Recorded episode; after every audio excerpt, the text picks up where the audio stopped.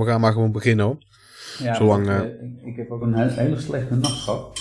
Ik ben onrustig, dus ik, eh, ik, ik ben nu redelijk scherp nog. Maar ik heb een espressootje naast me. Maar eh, hoe langer we wachten, hoe duffer ik word.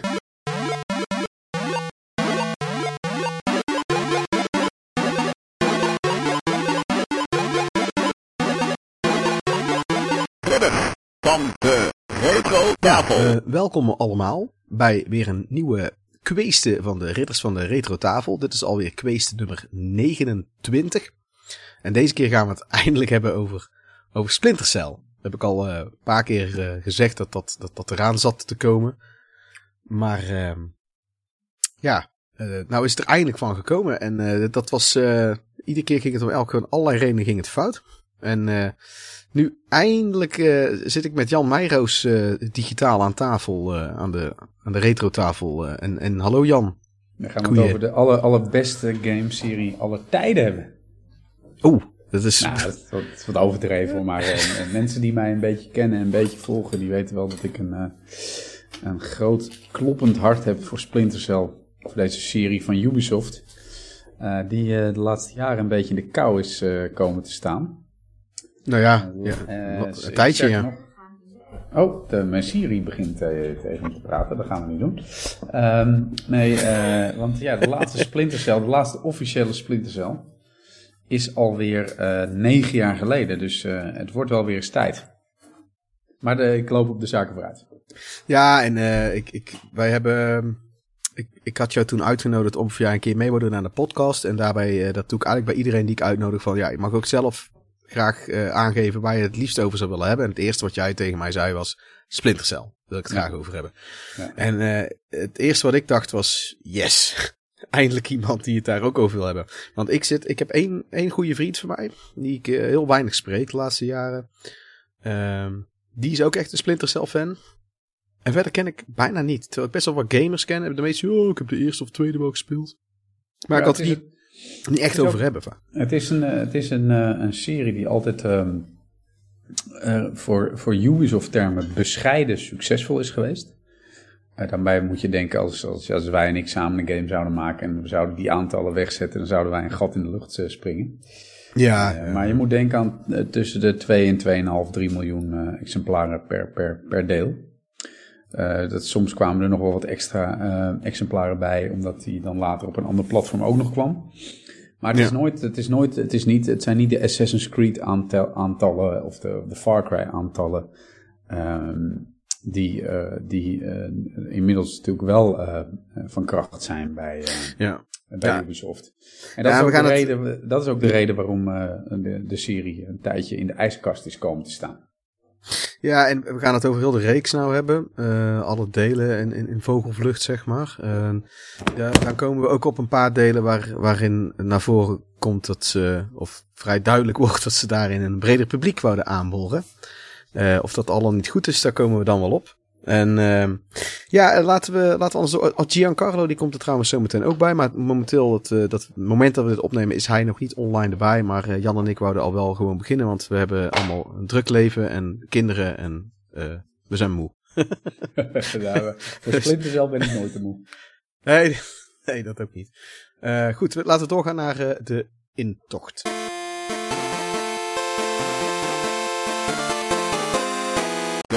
Intocht. Nou, in de intocht bespreken we altijd wat, eh, wat, de, wat we zelf een beetje hebben gezien of gegamed. Dat, dat is het liefste waar we het dan over hebben. Maar het mag ook rustig over een film gaan. Of een avontuur wat je beleefd hebt. Of een vette soundtrack of LP die je hebt gekocht. Of een cassettebandje. Mag ook. En eh, ja, Jan, heb, heb jij iets, eh, iets Maar er zijn, er leuks? zijn, twee, er zijn twee dingen die ik eh, graag wil noemen. Als ik mag. Ja, dat mag. Ehm, eh, ja. Ehm, ehm, het eerste is dat deze week, eh, als we dit, in ieder geval deze podcast opnemen, is dat eh, eindelijk de, eh, eh, een game waar, ondanks het ogenschijnlijke kiddie uiterlijk, eh, heel veel volwassen mannen en eh, vrouwen naar uit hebben gekeken. Hij is al een paar keer uitgesteld. En dat is de nieuwe Lego game, eh, Star Wars Skywalker Saga. Eh, die is deze week uitgekomen. Ehm, en eh, ja, het is een gigantische game. Eh, ik heb echt nog maar heel kort even gespeeld. Echt heel kort.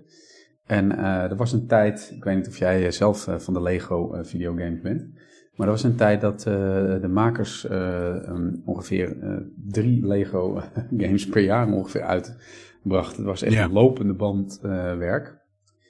Ja, ik heb er, ook een aantal-. Ik heb ook een aantal moeten reviewen en ze zijn allemaal wel heel leuk. Maar ik, ik had persoonlijk ook wel een beetje dat het ehm, een verzadiging optrad. Vooral omdat ik zo'n Ja, nou. completionist ben. Ehm, ik heb ook alles van Lego Dimensions en daar ben ik nog lang niet mee klaar. Terwijl ik, ik ben er echt fan van, maar het is gewoon heel veel. Ja, het is inderdaad heel veel. En op een gegeven moment zijn ze daar ook wel weer van teruggekomen. Sterker nog, het is eigenlijk best wel relatief rustig rondom de Lego Ja. games eh, geweest. Ja. En nu is dus eh, die enorme, eh, enorme verzameling eh, eh, uit. Ja. Nou, ik, eh, ik wist wel dat hij eraan kwam. Ik wist ook wel dat hij, ehm, eh, dat, hij, eh, dat hij een paar keer was uitgesteld.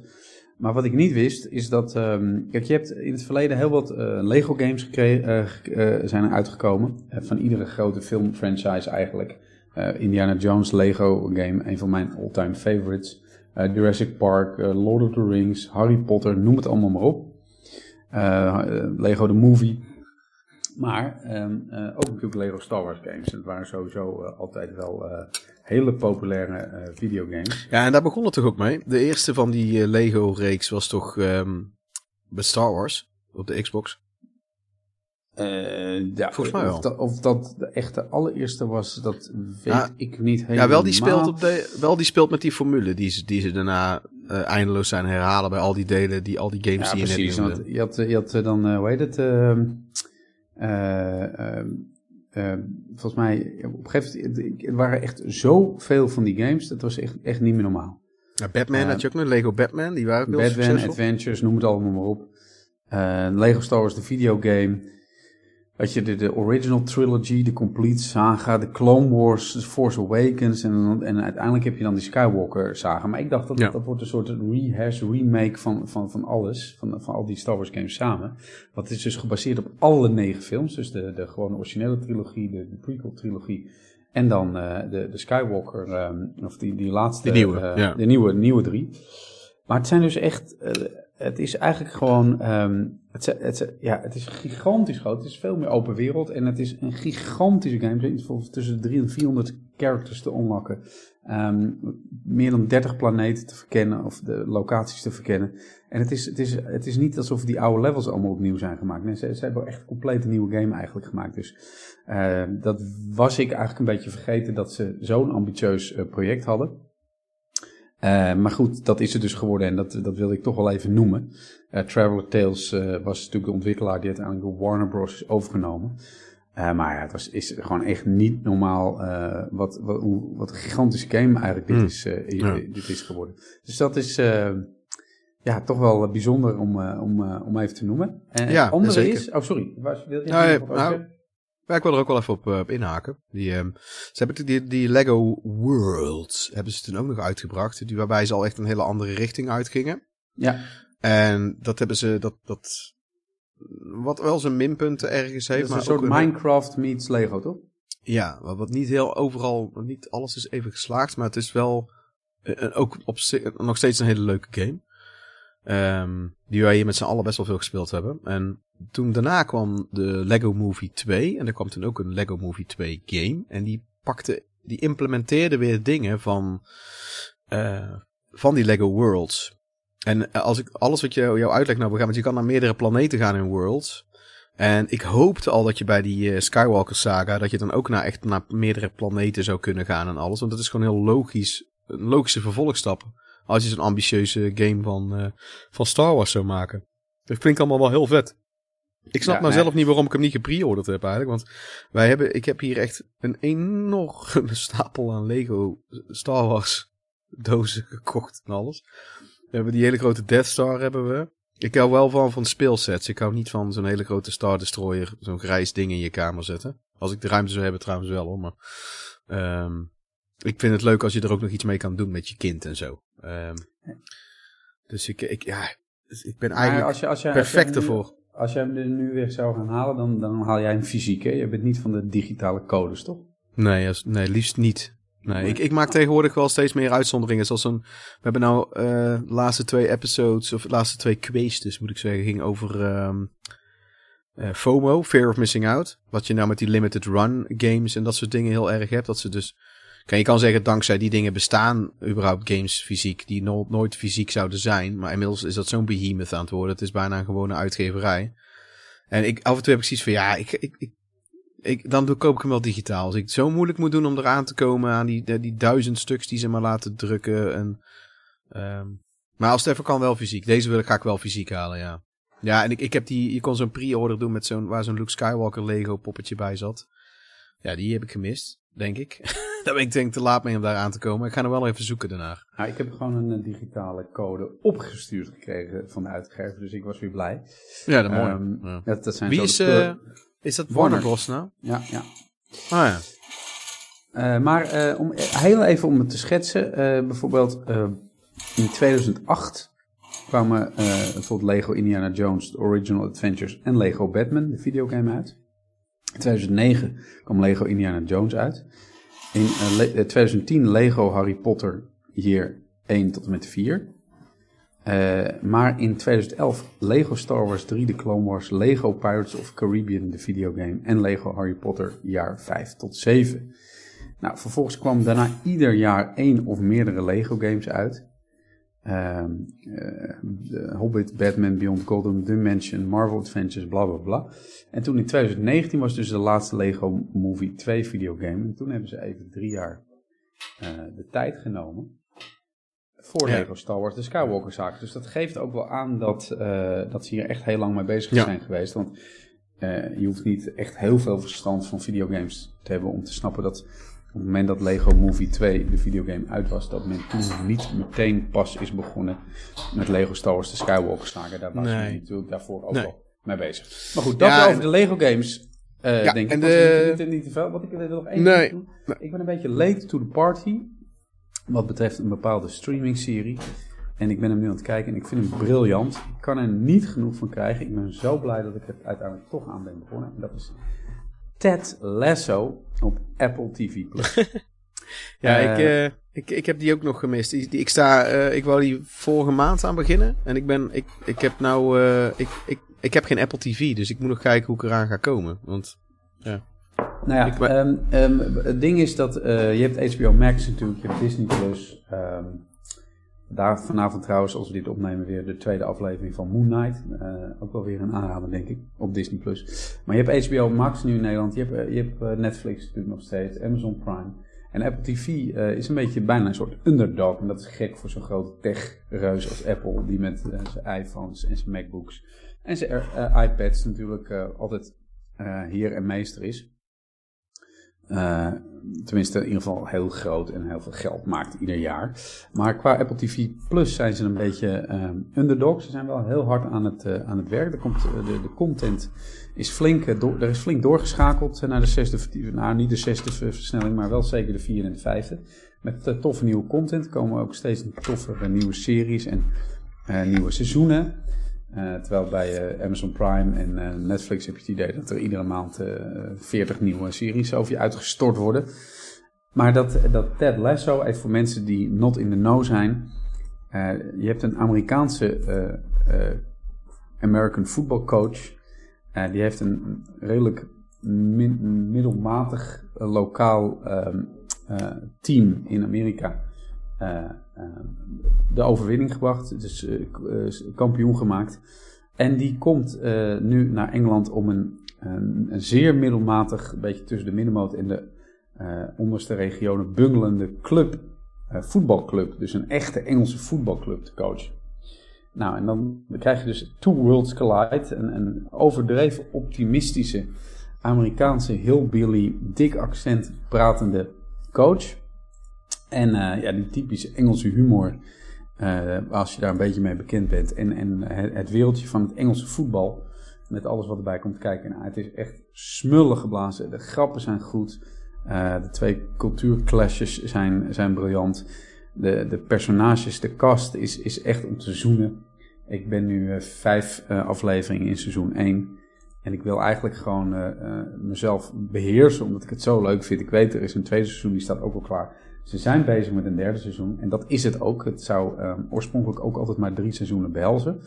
Maar het is echt eh, waanzinnig. Alles, eh, alle hype en alle aanbevelingen links en rechts en, en op het internet eh, over deze serie.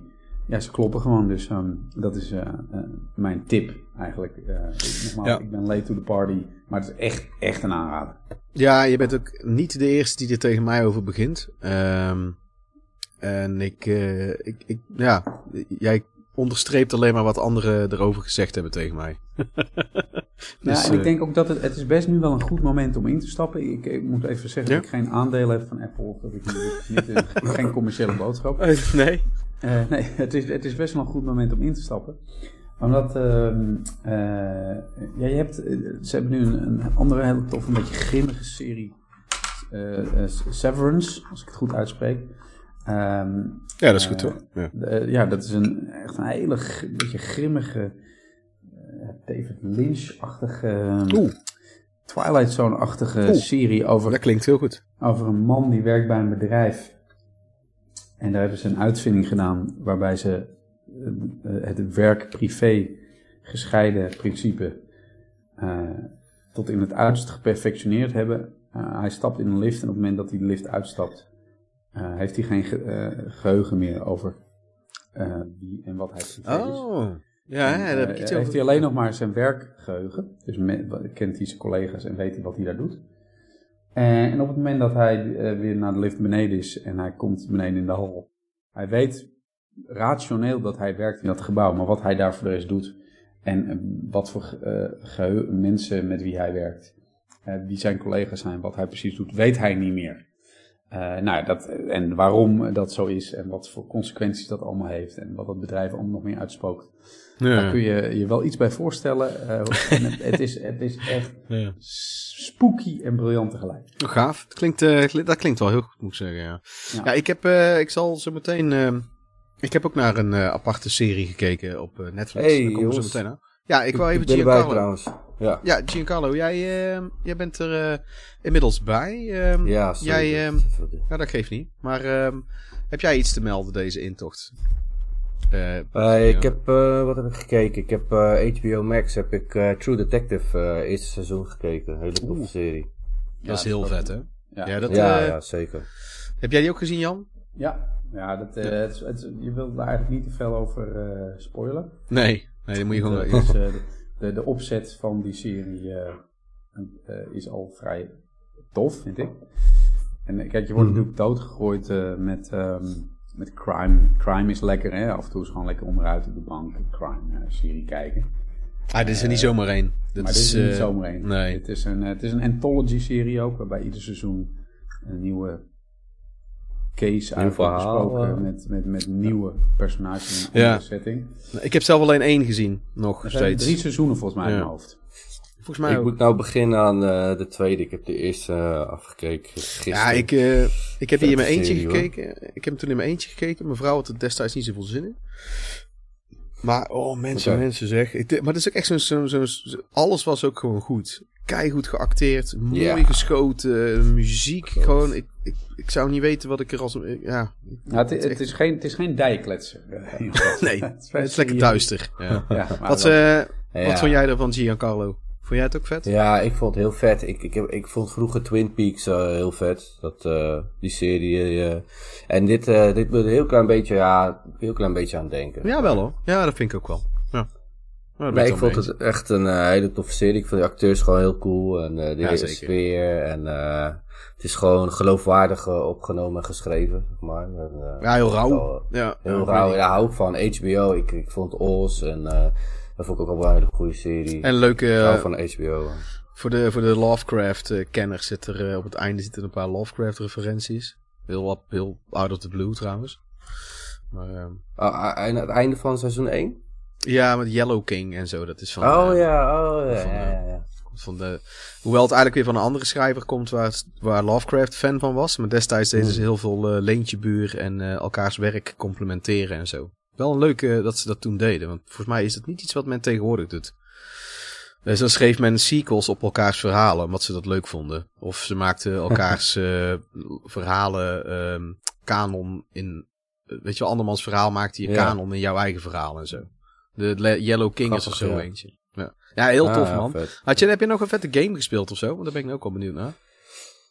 Ik heb... ehm, een vriend van mij heeft PlayStation 5, eh, die heeft een PlayStation 5 en die had toen Elden Ring eh, gekocht. Ja, had je, had je verteld Elden Ringu. keer dat hij die gigantische koelkast had meegenomen om dat te laten zien aan jou. Ja, ja, maar ik heb dus. eh, we hebben dus dat. Ik, ik, als je het spel zeg maar net begint, dan, ehm, dan echt als je hem net start, dan ehm, loop je nog geen minuut en dan kom je al een, eh, een subboss tegen. En hij heet eh, Tree Sentinel. En dat is een, eh, een, een subboss op een paard. En om hem te verslaan heb je eigenlijk een mount nodig. Maar ik kon het niet laten om hem. om, hem, om die uitdaging aan te gaan. Dus ik heb, ik heb hij heeft drie keer voor naar mij toe moeten komen. En toen heb ik hem verslagen, gewoon level 0, naked, met een katana. Dat was echt heel vet. Dus ik heb die Tree Sentinel, die, dat was echt een uitdaging om hem, ja, naked, zeg maar. eh, zonder, lev zonder, zonder enige level-ups of eh, Ja. armor, wat dan ook, eh, te heb je verslaan. best Dus eh. voor mij is het spel al uitgespeeld. Eh, nee, Dus hoeft nou- je- maar dat hoeft was nou- echt eh, ja. heel vet. Ga jij hem eh, zelf nog Ja, ik kopen? hoef het spel. eh, Ik heb geen PlayStation 5 of een eh, Xbox Series X. Ik zit te denken om die Series X te gaan halen. Eh, ook omdat het backwards compatible is en zo. Maar ik wacht het nog even af. Ik denk niet dat ik nu eh, dat spel op de PS4 eh, ga spelen. Ik speel het lekker met hem op de PlayStation 5. Ja. Zo af en toe, en dat vind ik prima. En als ik, eh, als ik, als ik ja, een next-gen console heb, is dat zeker de eerste game die ik ga kopen met Demon's Souls. Maar nee, ik heb nu op de PS4 ben ik Neo 2 aan het spelen. Beetje late to the party ook. Die spe- dat spel is al best wel lang uit. Maar ja, ik heb Neo 1 heb ik eh, toen eh, uitgespeeld. Vond ik super leuk. En ik vond Neo 2 een beetje te veel van hetzelfde. Maar het is toch, eh, ik zag hem liggen voor 15 euro bij Game Mania. Ik dacht, nou, voor dat geld laat ik hem niet liggen. Dus ik ben Nee, ja. Neo 2 aan het spelen op dit moment. Ja, Nio bedoel je toch? N-I-O-H. Neo? Ja. Ja, nee, maar het Nio. klinkt alsof Ja, je Nio zegt. Van, alsof je... Ja, alsof-. Van Alsof eh ik wou net zeggen, alsof ja, Matrix of zo. alsof het een Matrix Ja. game is. ja, ja. Wow. Nee, eh, oké, ja, nee, eh, Nio Ja, is... Eh, ik, ik heb destijds eh, één moeten reviewen, dus dan moest ik dan nog één eh, eh, spelen zo ver mogelijk totdat de review moest worden ingeleverd. Toen, eh, ja, ik vond die echt heel vet, eh, moet ik zeggen hoor. Die, eh, ik heb hem alleen nooit uitgespeeld, maar ik gewoon, ja, kinderen en druk en zo. En eh, El- Elden, Ring, pff, Elden Ring is hetzelfde, want ik heb die prachtig gepre-orderde Collector's Edition eh, binnengekregen. Met een beeldje en alles. En ik Oh, kwam er gewoon, ik kwam er gewoon, eh, ik ben er best wel wat uurtjes in hoor. Ik ben ook al één of twee bazen verder. Zoiets. Ik heb niet, ben niet Ja. heel ver, maar ik heb wel wat behaald al. En ik ben inmiddels, ik heb bijna al die From Software games heel ver gespeeld of uitgespeeld. Dus ik ben er ook, Bloodborne heb Mhm. ik vorig jaar helemaal doorgespeeld en helemaal uitgespeeld, ook die DLC. Ah, dat is ook een goede game, hè? Ja, die is ongelooflijk goed. Dat is ook heel tof, Het ja. Ik een beetje denken aan Nightmare Creatures. Ja, absoluut. Ja, Op de ja. PlayStation 1, Nightmare Creatures. Ja, want ik, ik heb vergelijkingsmateriaal gezocht voor een artikel eh, aangaande eh, zoiets van dingen eh, van die soort gothic games. En Nightmare Creatures is een van de Oh. weinige games die net als eh, Bloodborne echt in zo'n soort gotische setting, eh, een soort gotische horror setting speelt. Dat die Order heb je dan ook nog wel. Crowley. Ja. Maar eh, ja, goed, eh, even te back to point. Die Elden Ring, eh, ik, ik ben er bewust mee gestopt omdat ik er gewoon... Ik, ik, het is een heel groot spel, kwam ik al vrij snel achter en ik heb er gewoon geen tijd voor. Dat heb ik vorige podcast ook al gezegd. Eh, ik parkeer hem nou gewoon even totdat ik ietsje meer tijd heb dan... eh, momenteel heb ik echt idioot druk. Oké, zal, eh, zal ik naar mij Ja. toe gaan of heb jij nog iets te melden, Giancarlo? Zal ik naar mijn intochtpunt gaan? Nee, ik heb nog een nieuwe game gekocht. Ja, ik kan het misschien Ah. nog zeggen. Ik heb een nieuwe game Ja, hoor. gekocht, eh, binnengekomen laatst. Eh, twee, twee items zijn binnengekomen. Ik heb voor de PlayStation 1 zocht ik al heel lang een, een game. Dat heet Yusha Heaven's Gate. Dat is een Oh ja. fighting game van Atlus. En het is een best een goede fighting game ook. Dus die heb ik eh, eindelijk eh, binnengekregen. Die is overigens nooit te koop op Marktplaats. Al die tijd dat ik hem zoek, eh, ben ik nog nooit een resultaat eh, tegengekomen dat die op Marktplaats te koop is. Dus die heb ik via Vinted eh, gekocht. Dat is ook een tip voor mensen die spellen zoeken die eh, moeilijk te vinden zijn in Nederland. Kijk op Vinted. Want daar vind je het wel. en ehm Was die dan ook heel duur? Of eh, ja, het is een dure game, ja. Hij is eh, iets van, eh, als je op eBay kijkt, zit hij eh, losse discs is volgens mij al boven de 100 euro of zo. Het is wel een spel van 150, maar ik had hem voor 30 euro. Nou, zonder boekje. dan toch? En er was aan het... Ja, maar er was een geklieder op, zeg maar. Aan de binnenkant van het frontje, zeg maar. Er stond zo- zo'n stempel op van een winkel. Maar dat boeit me niet. Ik kan de game spelen. En daar ging het mij om. Zeker voor die prijs. En dan ga, kan het, in de kast. Ja. Ja, Ja, vet. ja.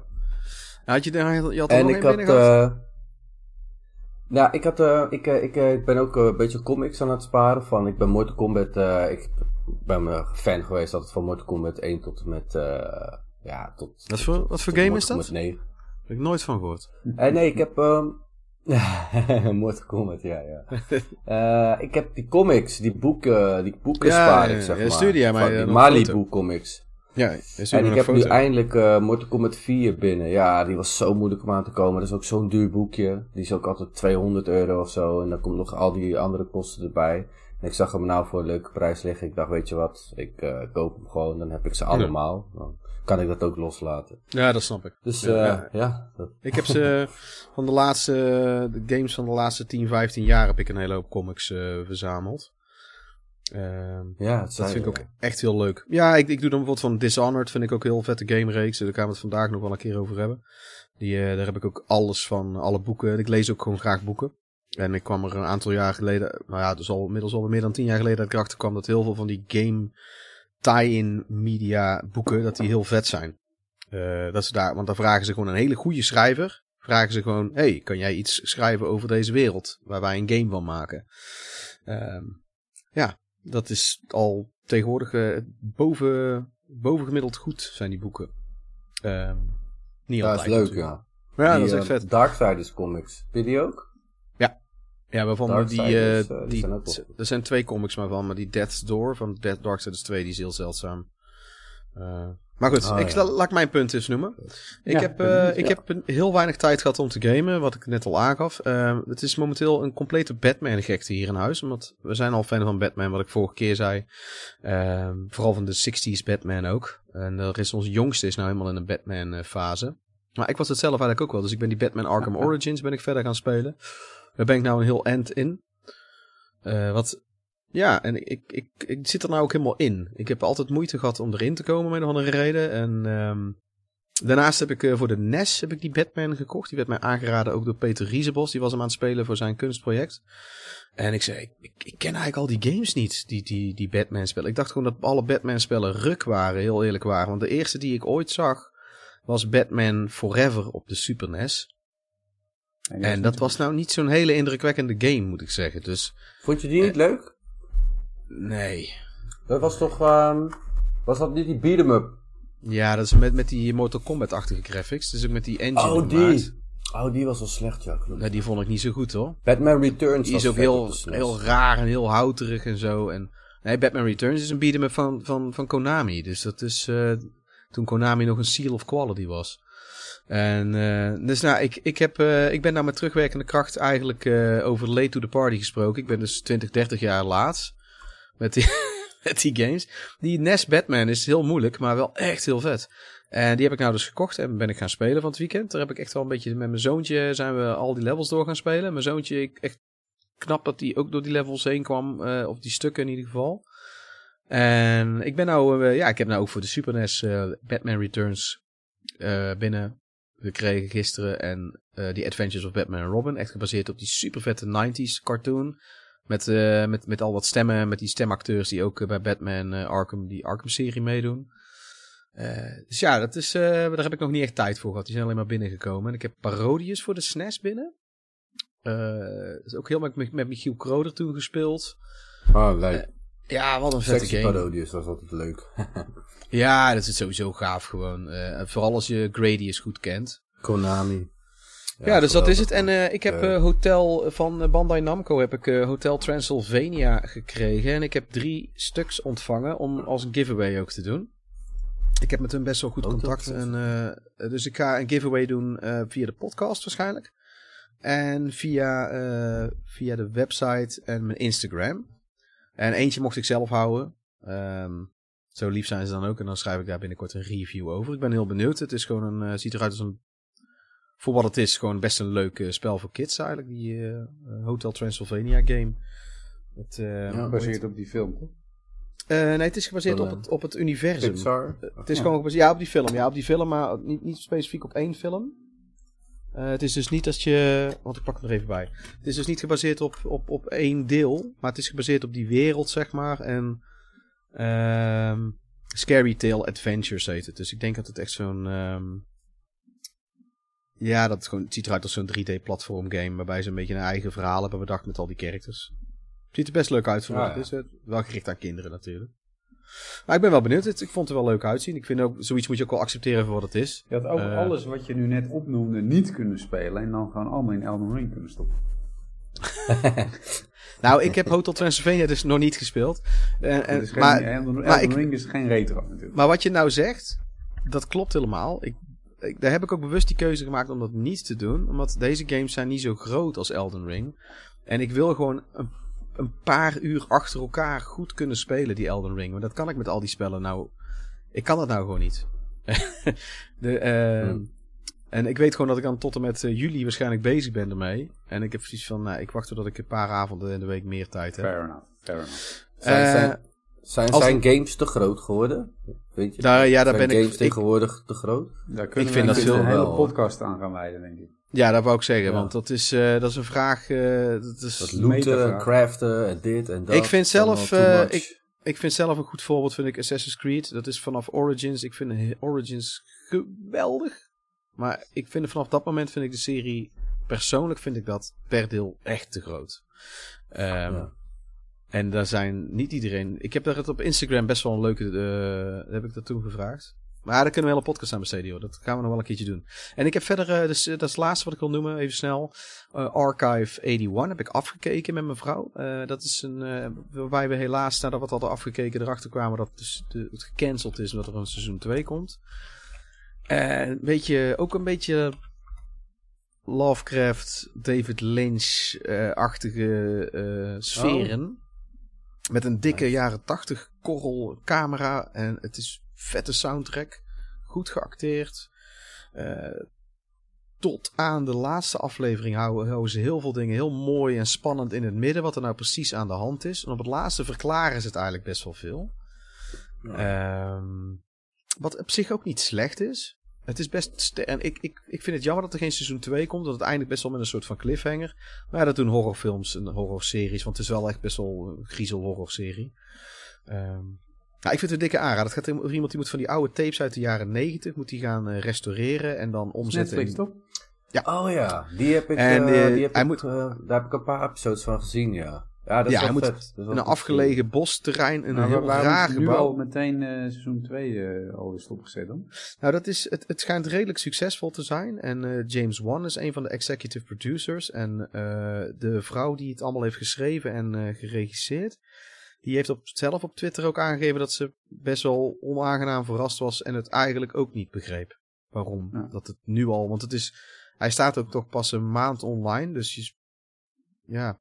Waar ze het dan specifiek op gebaseerd hebben, dat snapt blijkbaar niemand. Behalve Netflix zelf. Maar die, heeft daar ook, die hebben daar ook geen duidelijke uitleg tot nu toe voor gegeven. Ja, het is ook pas. echt een, eh, eh, echt een eh, bij de numbers game gewoon. wordt er gewoon gekeken hoeveel. Ik denk hoe het. vaak iets wordt gekeken. Hoe duur iets, iets is. hoe, hoeveel zo'n serie nieuwe kijkers Ja. aantrekt. En op een gegeven moment is het gewoon op. ja, ja, het is ik heel hard. Dat is wel een beetje eh, de, de, de, de, de rigideheid van, eh, van, van, eh, van de streamingdiensten. Maar goed. Ja, ja en, en eh, ik, ik, eh, ik, ik vind dat bij dit soort series dan wel heel jammer. Maar de, de, de afleveringen zoals ze er nu zijn, je kan naar mijn gevoel het gewoon rustig tot aan het eind afkijken. Zonder dat je zoiets hebt van, nou, je hebt me, het, het eindigt wel op een bepaalde manier rond. Alleen je hebt natuurlijk één bepaald eindpunt dan weer, waarmee je weer mooi verder kan gaan eventueel. Maar ik vind het zelf niet heel erg dat het hier nou eindigt. Ik vind het alleen heel, heel jammer. Maar hij moet die tapes gaan restaureren in, in op zo'n raar afgelegen gebied. En hij merkt gewoon dat, dat, dat er langzaam gewoon steeds meer freaky shit gebeurt. En dat hij... Maar het is dus niet zo dat als je er nu gaat kijken, dat je dan, ehm, dat je dan eh, gefrustreerd achterblijft omdat er geen tweede seizoen komt. Dat vind ik niet. Ah. Nee, nee dat vind ik niet. Het, is, het, het zit wel een bepaald cliffhanger moment. Het, het eindigt niet helemaal goed, zeg maar. Dat is het enige wat ik verder ga zeggen. Maar wat, wat wel of niet goed is, dat ga ik niet zeggen. Maar, ehm De hoofdrolspeler gaat dood. Nee, ik weet niet. nou ja, ik, maar ik vind dat zelf, ik, ik vind dat zelf niet erg. Voor mij hoeft niet altijd alle, alle eindjes aan elkaar geknoopt te worden. En zeker als je naar zo'n serie kijkt als Lost, zie je hoe, hoe ontzettend shit dat dat is. Oeh, Eh, Lost. Dat was een leuke serie, maar dat einde, joh. Zo. die serie was zo Geweldig. ontzettend goed. Ja. Ja, nou ja, dat is, en dat is met dit in ieder geval. eh, Hier hebben ze op het einde al best wel wat verklaard. Waardoor, waardoor je niet zoiets hebt van, nou, ik snap er echt geen ene reet van. Eh, maar niet alles helemaal. En dat vind ik eigenlijk juist zelf ook wel goed. Dat, eh, dat doet Twin Peaks tenslotte ook nooit. En eh, Mhm. dat soort dingen. Maar goed, laten we snel verder gaan naar de main topic. Want ik denk dat we het zo wel hebben. Yes. Eh, en, maar ik, wat ik al als laatste zou zeggen, ik- Archive 81, ik, ik vind het echt een aanrader voor mensen die van, eh, van, van grimmige David Lynch, Lovecraft-achtige dingen houden.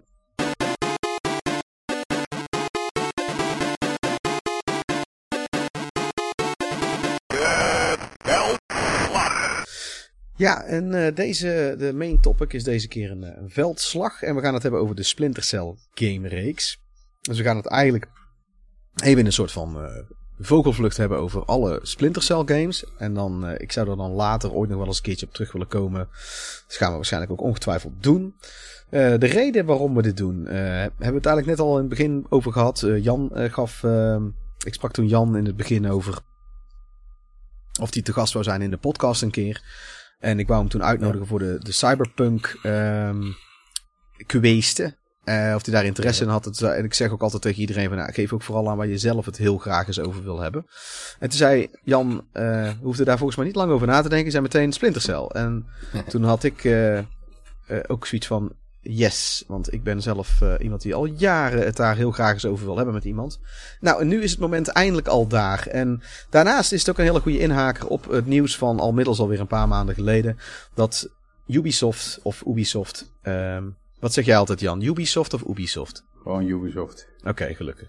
Nou, eh, dat Ubisoft een remake eh, aan het maken is, voor zover ik het begreep, van deel 1. Maar daar gaan we het ehm, later Oh, nog over hebben. Sam Fisher. We gaan eerst gaan we het hebben over, ehm, over, over heel de reeks in de breedte. Ik wil eerst eventjes een, eh, wat uitleg doen vooraf erover. Voor mensen die het niet goed kennen en zo. En dan ga, wil ik eventjes afgaan wat onze persoonlijke connectie is ermee. Oh, wacht, volgens mij... Ja. We hebben hier babyproblemen. Eén momentje hoor. Dus, eh. Want hij is een beetje ziek en... eh, wacht, ik, ik, ben twee minuutjes.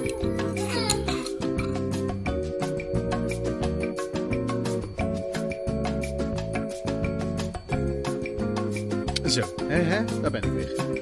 Eh, ik doe die recap wel heel eventjes. Ehm, ja, ja, nou, de Splinter Cell.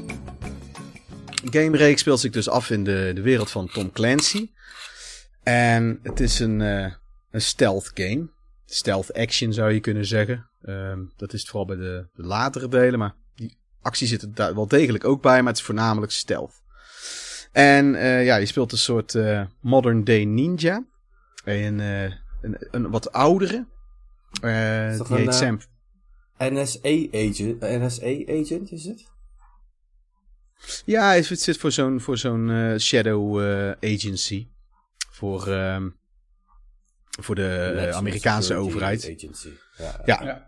En ehm, dit is vooral heel erg eh, 24-achtig ook eh, op heel veel vlakken. Eh daar heeft het veel raakvlakken mee. Eh, en de eerste Splinter Cell game kwam uit in eh, 2002. En uiteindelijk zijn er eh, zes delen verschenen. Eh, zeven als je de PSP-game meetelt.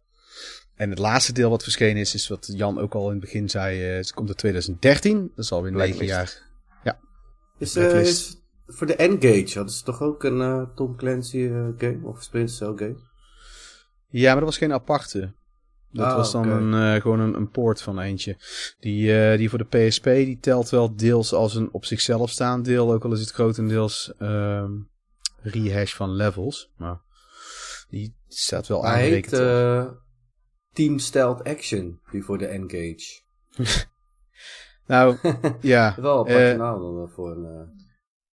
Ja, ik, ik, hij, in, de, in de reeks stelt hij verder dat drie mee. mensen die game hebben gespeeld, inderdaad. En die waren Ja, denk ik allemaal teleurgesteld. Ehm, goed, in ieder geval de, de eerste die... ehm, eh, het interessante daaraan is dat het dus ehm, eh, het wel maar die Tom Clancy wereld is, maar dat ze zelf naar Tom Clancy toe, gaan, toe zijn gegaan met, van, met dat idee. Van eh, ja, stealth game jouw wereld. En eh, Tom Clancy heeft toen zoiets gehad van ja, eh, hoeveel verdien ik erop? Dus ik vind het prima. Ehm, maar ja, wat mij opviel is dat het, ik vind het zelf echt, echt Tom Clancy voelen. En of je daar wel of niet iets mee hebt, dat kan wel beïnvloeden wat je van de game vindt. Maar daar komen we dan later wel op. Ehm, ja, ik, zometeen eh, lopen we nog door heel de reeks verder heen, door die game reeks. En ik wou eerst eventjes na deze recap... ehm, de game speelt trouwens in third person. En eh zometeen gaan we verder alle, alle gameplay elementen wel af. Maar eerst als volgende punt. eh, wat, ehm, wat was jullie kennismaking met deze game reeks? Wanneer welke speelde je als eerste? En eh, dat, hoe, hoe is de, de eerste kennismaking en ervaring met deze game gegaan? En dan mag jij de, de spits afbijten, Jan. Nou, dat weet ik nog heel goed. Het was namelijk tijdens een persevenement in, in Montreal, in Canada. Eh, waarin eh, wij eh, de pers werd ingevlogen voor een klein week. dat gebeurde toen nog, hè? Dat gebeurde toen nog voor een klein weekje in Montreal. Dat waren de, de moet ik zeggen, dat is wel echt heel bijzonder. Was wij, Ronald Meijers daar ook bij? de- volgens mij niet. Nee, want die is, die is, was, die was, die is wat later in, eh, eh, echt in de gamejournalistiek eh, gekomen dan ik. Ehm, eh, ietsje later, niet heel veel later, maar eh, hij, hij, was, eh, hij begon zijn journalistieke carrière als vaste journalist bij De Morgen. Of in ieder geval bij een krant.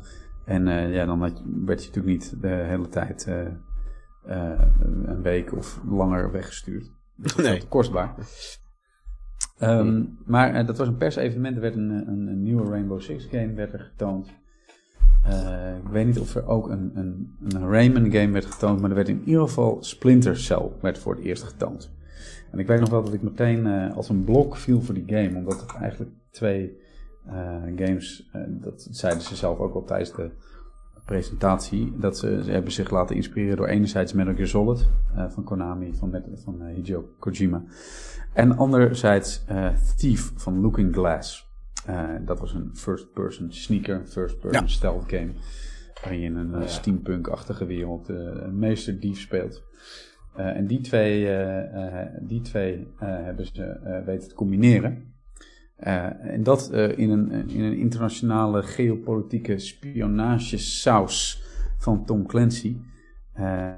was dat een hele spannende game. Ehm, het was ook een, een, een, een Xbox-branded game in het begin. Een Xbox exclusive in 2002. Later eh, is de game nog uitgekomen, eh, ook voor, eh, voor PC en PlayStation en GameCube.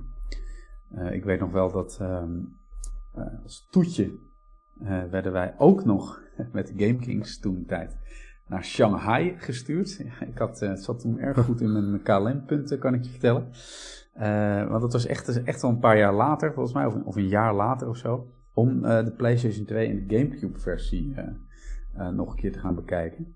En die had dan één extra level of zo en andere intro-filmpjes. en ehm, Oh, dat wist ik niet. ja, de dat PlayStation dat is 2 één en GameCube versie hebben extra... Ah, extra vet. level, een extra prequel level. Ah, maar goed, de, de Xbox versie die, was, wel, was wel het meest succesvol, omdat die daar ook flink gemarket werd.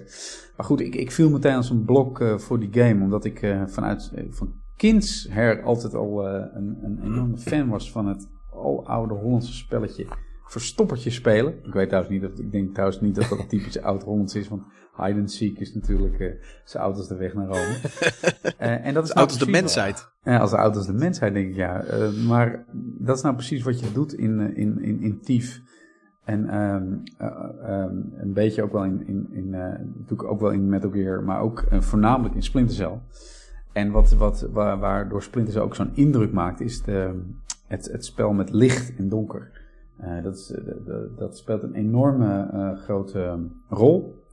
En dat, dat, dat was echt een gameplay element. Dat zag je trouwens ook wel in Thief eh, terug, op een iets andere manier. En dat je een soort magische steen je aangaf hoe, hoe, erg je in de schaduw of hoe, hoe, hoe, zichtbaar je was.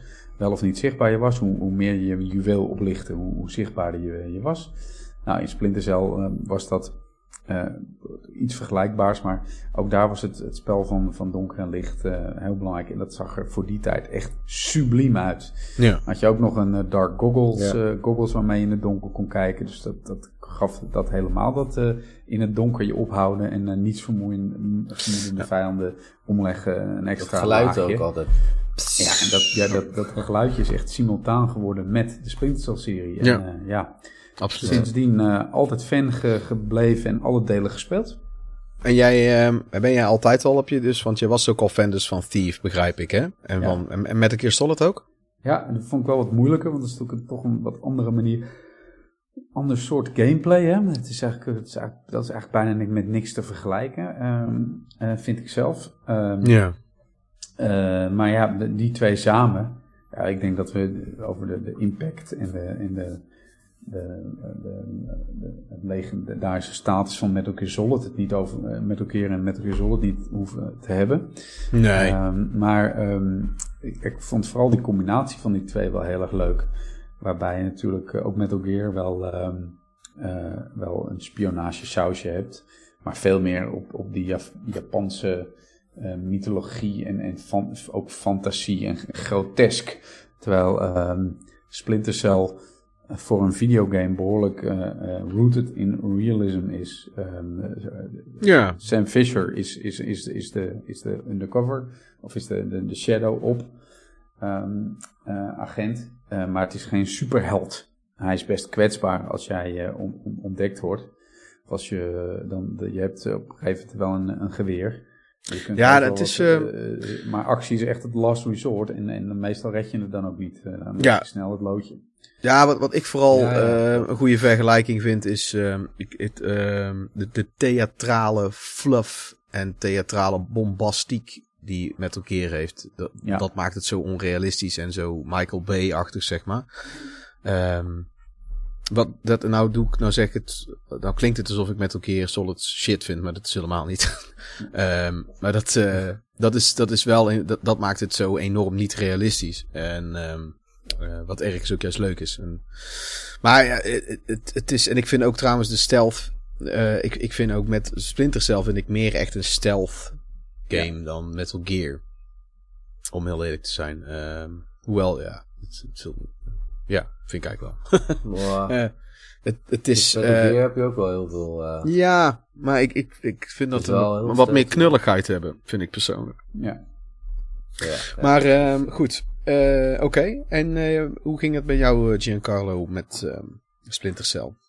Wat, wat, wat, ja, wat, jij, was jij er vanaf deel 1 al bij? En, eh, Ja, oh, trouwens, eigenlijk- Jan, even nog één ding, Jan. Op welk platform? Je hebt zo de Xbox vooral gespeeld, of op de PC? Xbox vooral, ja. Zeker. Dat was wel, Oké. ik, ik- op een of andere manier...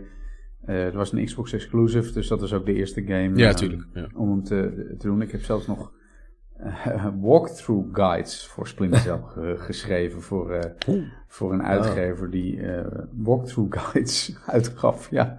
Nice. Omdat ik ja, daar zo, zo eh, behept mee was. Dus ik heb die levels zeker van die eerdere games. Gaaf. Ik heb die games zo vaak doorgespeeld.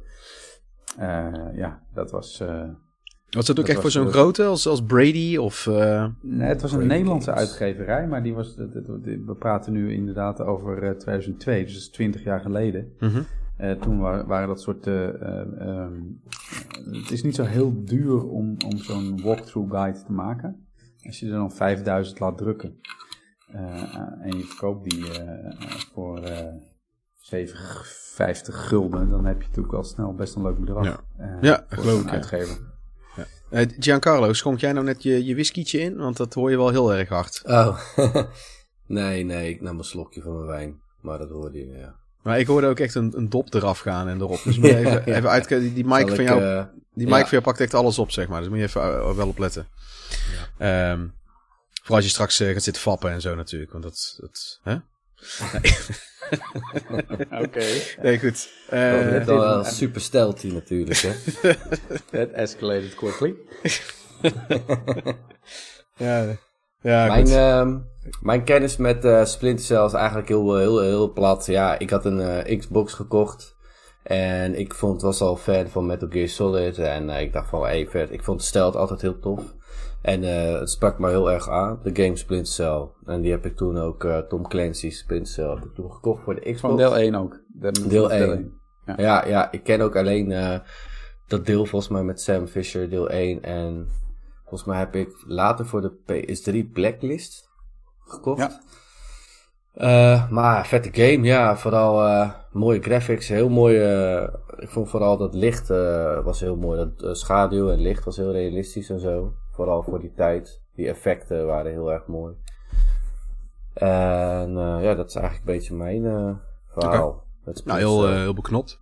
Ja, En, vond je de games ook zelf echt heel vet dus? Vond je ook een goede game? Ja, ik vond Splinter Cell, ik, heb, ik vond het ook best wel lastig soms. Ik weet ook nog dat ik soms vast zat bij stukjes dat ik dacht van, hé, wat moet ik nou doen? Maar dat had je vroeger eh, al best wel snel met eh, games, oude games. Ja, Dat ja. Alles even daar. Je mist net een stukje tekst of zo, weet je wel, die intel die je steeds krijgt. Als je dat dan net niet even meekrijgt, dan eh, als je even niet weet wat je moet doen.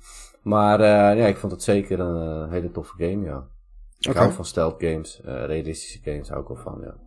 Ja, ik... eh, het was voor mij de, de eerste eh, echte Tom Clancy game reeks. eh, of eh, Tom Clancy game eh, überhaupt eigenlijk die ik speelde.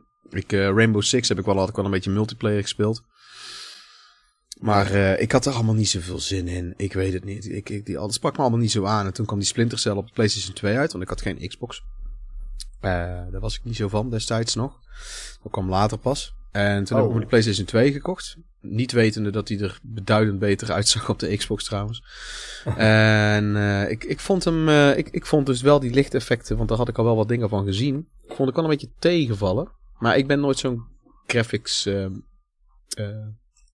ho- ja, hoor is overdreven termen. Ik, ik, ik, ik vind dat. Ik vind graphics echt secundair aan, aan sfeer. Eh, en- hoewel dat bij kan dragen aan sfeer, vind ik het wel secundair. Eh, dus ik vind eigenlijk sfeer nummer 1 en dan gameplay nummer 2. Ik ook hoor. graphics komt echt pas een heel eind later. eh. Maar, de- Maar, in, dit, eh, in dit geval be- bepaalt die, dat, dat donker en licht juist Ja. ook wel die sfeer. Nou, en daar, kwam, daar heb je een goed punt. Want ik kwam er dus, toen ik ze later op de Xbox ging spelen. En daar kwam dus omdat een vriend van mij, die, die zei: Oké, de Splinter Cell game reeks. Omdat hij had, want die had ook, was erachter gekomen dat heel veel mensen toch vaak die serie niet helemaal goed kenden. Dus ja, het zei ja, ja, ja, PlayStation. Oh, maar heb je niet de Xbox? Toen liet hij mij op de Xbox zien. Toen ik van: Oh, dit is echt wel veel vetter. Ehm, ja. Nou ja, het- maar ik heb het toch van, ik, ik heb het toch, met plezier heb ik hem gespeeld op de PlayStation 2. Natuurlijk. En eh, toen heb ik hem op de Gamecube heb ik deel 2 gekocht, die Pandora Tomorrow. Was hetzelfde verhaal. Ehm, ik was niet helemaal gewowd door de graphics, maar het speelde verder tof. Verhaal is vet, sfeer is vet. En ehm, ja, en toen kwam daarna pas bij mij een Xbox. En toen ben ik met terugwerkende kracht ben ik, ehm, ben ik ze voor de Xbox gaan spelen. Dus ik was iets later erbij. Ik denk dat ik rond 2004. Ik, volgens mij was Pandora Tomorrow al bijna uit. Of was al uit. Rond die tijd ben ik pas ingehaakt bij deel 1 op PlayStation 2. En ehm, ik ben pas echt, echt fan geworden. En, en eh, groot liefhebber ervan. De, toen ik een Xbox. ehm, en toen ik echt Chaos Theory ging spelen. En eh, die ben ik echt op de Xbox gaan spelen. Toen ben ik daarna. ehm, eh, ja, toen ben ik, daarna heb ik ze bij launch allemaal gekocht. Maar ik heb Chaos Theory pas ook gespeeld. Toen eh, Double Agent ook al uit was. Dus daar was ik eigenlijk best wel laat mee uiteindelijk. Dus ik ben niet eh, bij alle releases ben ik erbij geweest. En ehm, ja, ik heb, eh, ik heb ze wat dat betreft ehm, ook allemaal gespeeld. Allemaal uitgespeeld ook. En ik ben ook echt wel zo'n eh, meticuleuze eh, speler die dan ook alles per se helemaal ghost wilt halen. Maar daar gaan we het zo meteen nog over hebben. Nou, goed. Ik heb, ik heb even op een rijtje gezet dus op welke jaartallen welke games uitkwamen. 2002 kwam dus voor de Xbox en PC en later op de PlayStation 2, de Gamecube en Game Boy Advance met nog veel meer verschillen met ports. Deel 1 uit, maar die begon dus in 2002 voor de Xbox en de PC. 2004 Pandora Tomorrow. En daarna in 2005 Chaos Theory al. En wat ik ook begreep is dat ze daar ook al eigenlijk al mee bezig waren ehm, vanaf 2002.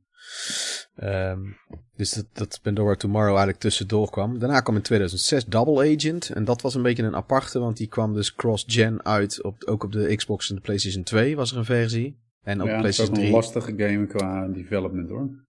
Ja, want het, is, eh, het zijn twee.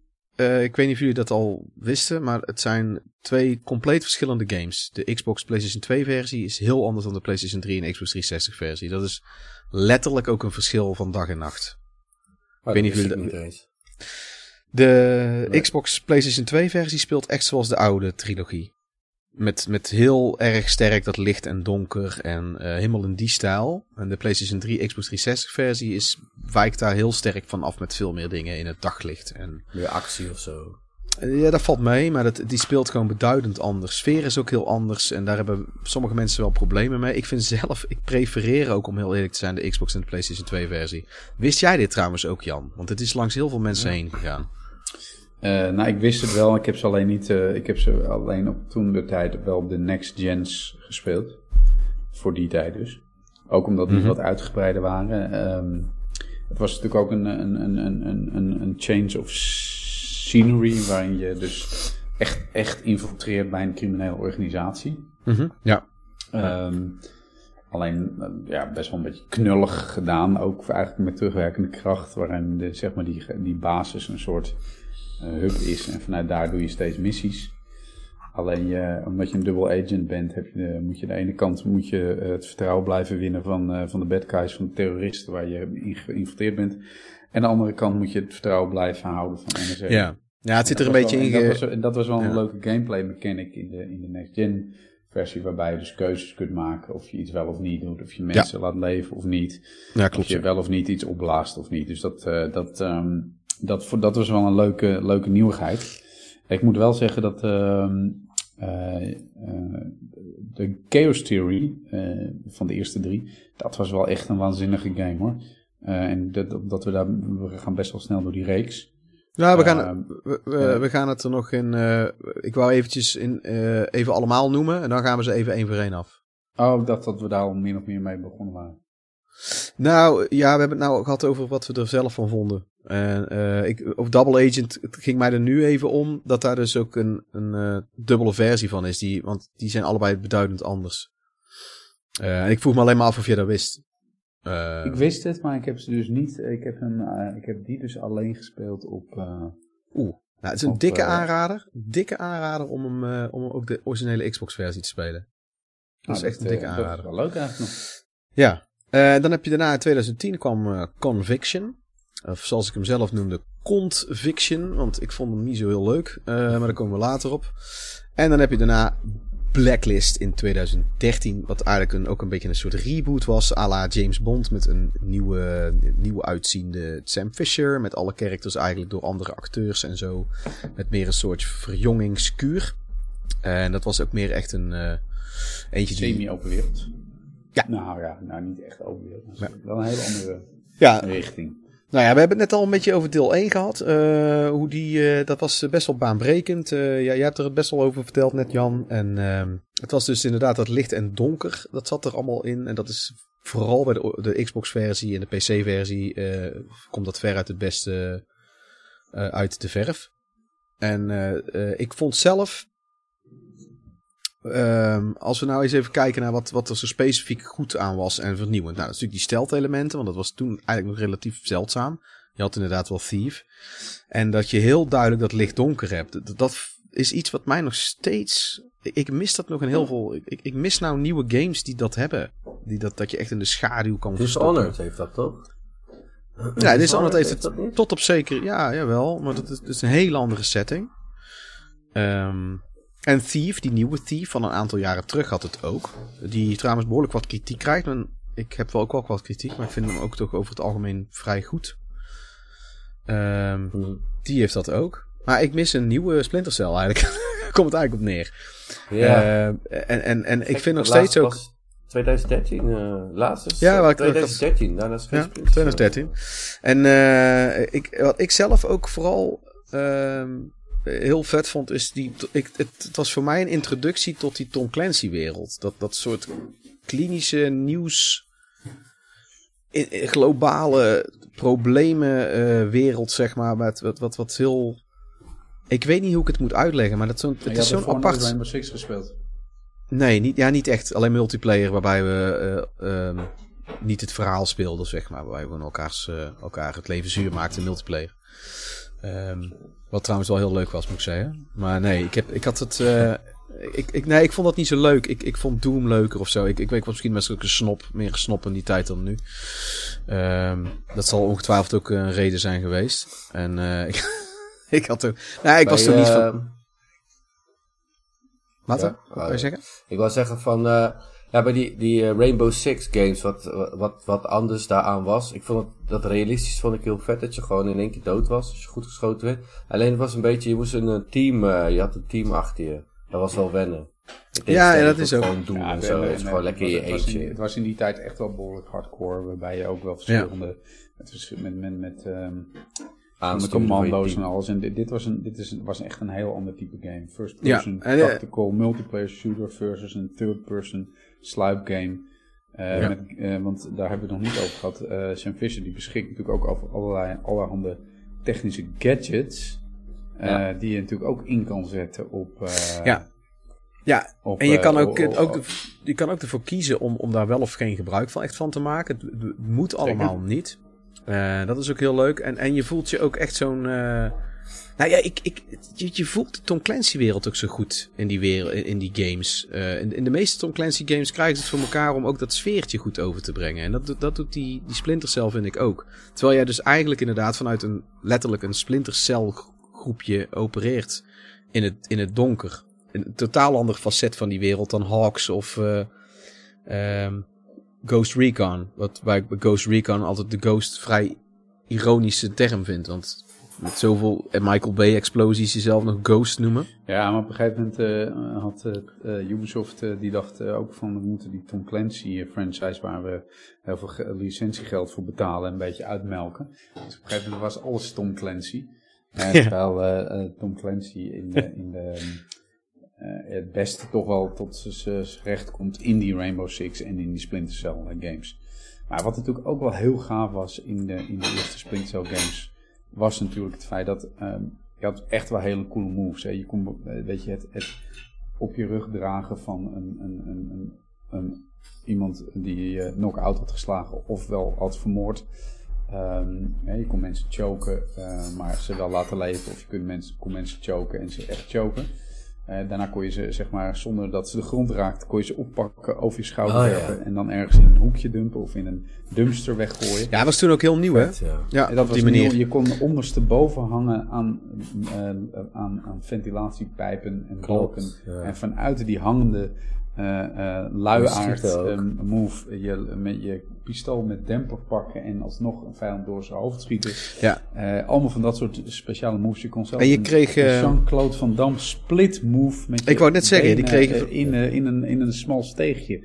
Eh, En dan bovenop iemand springen en die op die manier knock-out slaan. Die kreeg je vanaf eh, Pandora Tomorrow kwam die erbij. Ja, die kon je eh, overigens maar heel weinig inzetten. Maar het Ja. is wel gaaf om te doen. Ja, zeker. En eh, er zit er eentje in Pandora Tomorrow die in geen één ander deel zit. Weet je toevallig nog welke dat is? Eh, qua move bedoel je, of niet? Ja, er zit één, één specifieke move zit alleen in Pandora Tomorrow. Is dat die, zo'n swap move van deur tot deur eh, draaien? Ja, nou, ja, van, van de ene deurpost naar de andere kant van de Swap deurkant. turn. Ja, en de- want dat is dan, dan zit je, dan, dan doe je zo'n soort danspasje eigenlijk. Ehm, Ja, in plaats ja, van dat je- naar de andere kant loopt. En dat is toen uit allerlei onderzoeken was dat gebleken dat dat het minst opvalt. Dat ook de mensen dat soms niet eens doorhebben. Eh het, het minst hebben mensen het door bij die move. En dat zit alleen aan die game. Ah, grappig. Ja.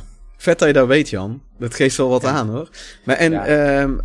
ja, die eerste van die trilogie, dat is redelijk eh, snel achter elkaar. Speelt redelijk op dezelfde manier. nou, Naast- Pandora Tomorrow was wel echt een, een Splinter Cell anderhalf, maar eh, Chaos Theory was wel echt waanzinnig. Eh, sowieso Ja, was het natuurlijk weer een grafische stap omhoog.